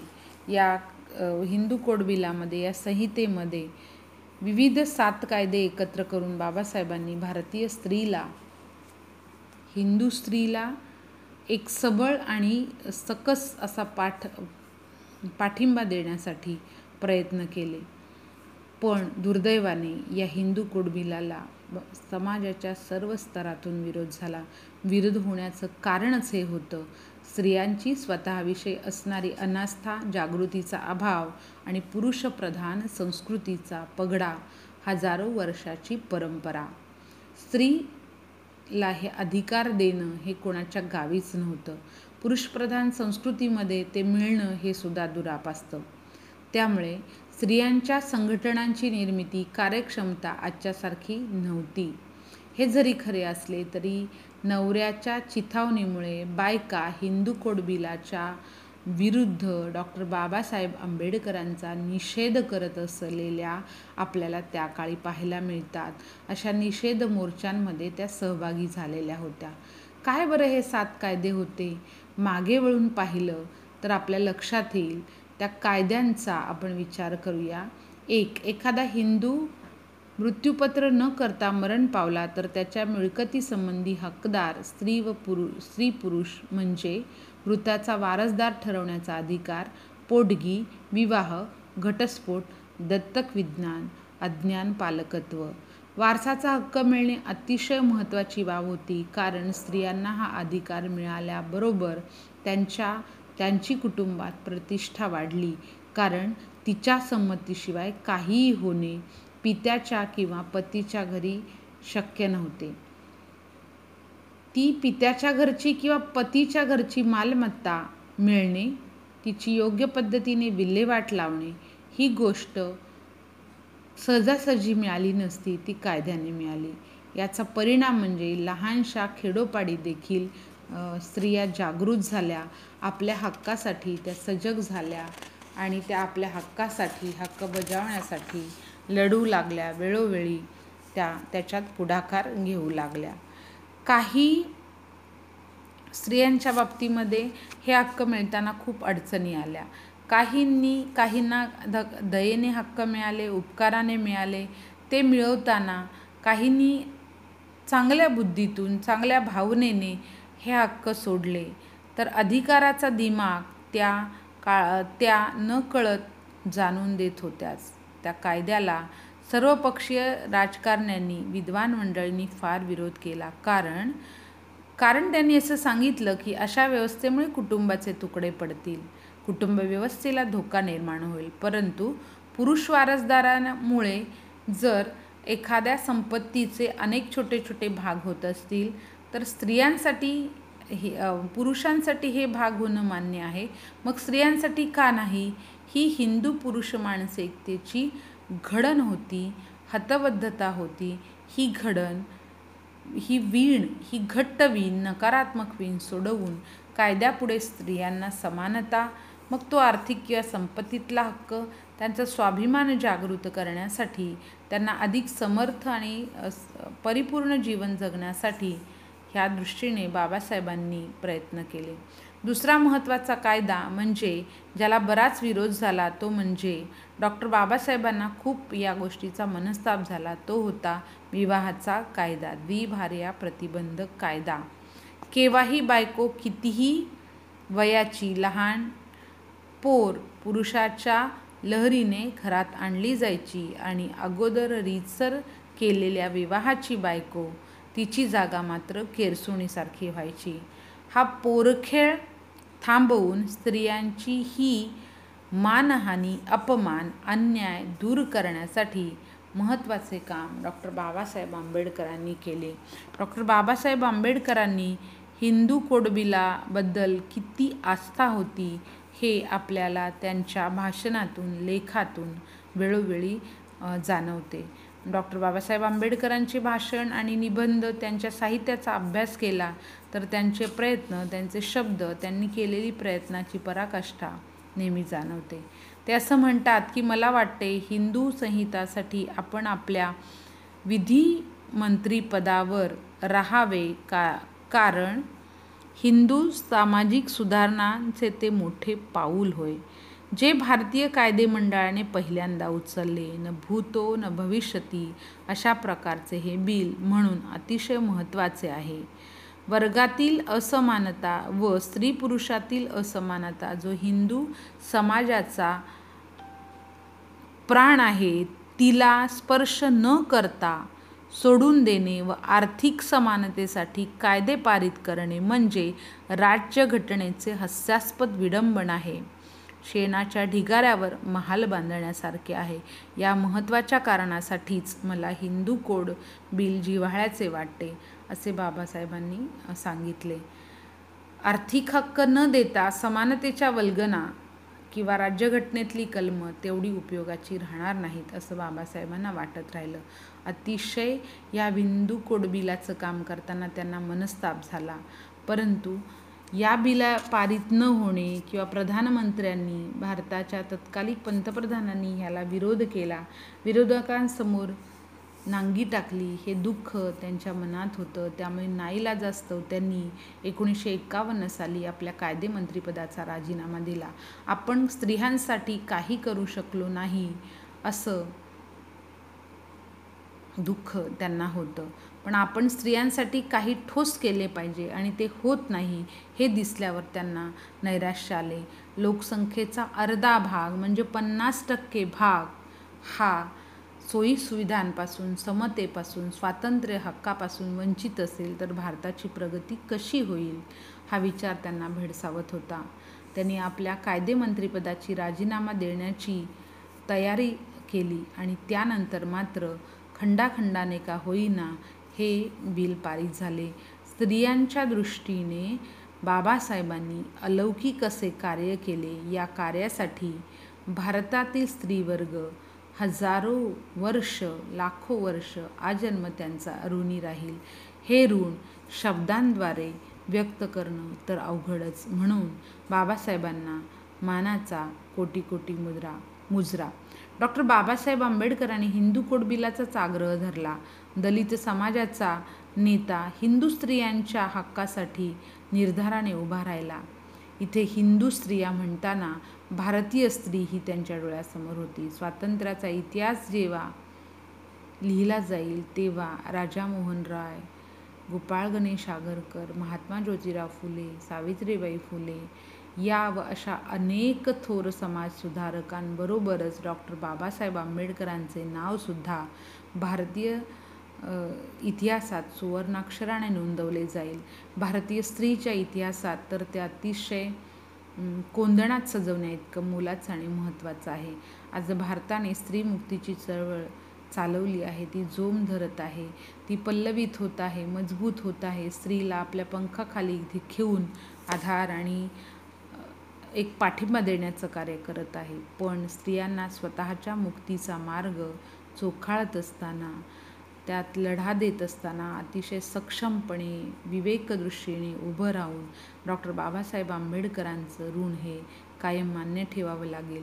त्यांनी दिलेली कायद्याची राज्यघटनेची शिदोरी सोबत घेऊन पुढील वाटचाल करावी लागेल. स्त्रीमुक्तीतून स्त्रीवादाकडे आणि कायद्याच्या आधारे स्वतःच्या उन्नतीकडे प्रगतीकडे पांथस्थ होत असताना आपली स्वतःची सजग समृद्ध समता स्वातंत्र्य न्याय आणि बंधुता हक्कांची लढाई लढत असताना ह्या उत्थानामध्ये डॉक्टर बाबासाहेब आंबेडकर यांचं योगदान भारतीय समाजाने भारतीय स्त्रीने कधीही विसरता कामा नये. कारण समता स्वातंत्र्य बंधुता न्याय आणि हक्क हे सगळं मिळण्याचं किंवा ते एकसूत्रीपणे मिळण्याचं सर्व भारतीय जनतेला मिळण्याचं आणि त्यासाठी प्रयत्नशील असणारे एकमेव व्यक्तिमत्व म्हणजे डॉक्टर बाबासाहेब आंबेडकर त्यांच्या या स्त्री उत्थानातील कार्याला आणि अखंड भारतीय समाजातील वंचित घटकाच्या उत्थानासाठी प्रगतीसाठी राज्यघटनेतील तरतुदी आणि एकसंघ भारत समृद्ध आणि प्रगतिशील होण्यासाठी केलेल्या विविध योजना कायदे आणि घटनाच्या निर्मितीमध्ये त्यांचं मोलाचं योगदान आणि त्यासाठी भारतीय घटनेचे शिल्पकार म्हणून त्यांना दिलेला हा अभिवादनाचा मानाचा मुजरा हे महामानवा तुझे कोटी कोटी उपकार. हे भीमा उद्दरली कोटी कुळे भीमराया तुझ्यामुळे. पुन्हा एकदा डॉक्टर बाबासाहेब आंबेडकरांना हृदयास्थ अभिवादन करून मी इथे थांबते. भारतीय स्त्रियांच्या उत्थानातील प्रगतीतील डॉक्टर बाबासाहेब आंबेडकरांचे मोलाचे योगदान याविषयी मी आप माझे विचार मांडण्याचा प्रयत्न केला. मी सौ चित्ररेखा रवींद्रनाथ जाधव प्राथमिक शिक्षक जिल्हा परिषद शाळा जिल्हा परिषद रायगड. धन्यवाद.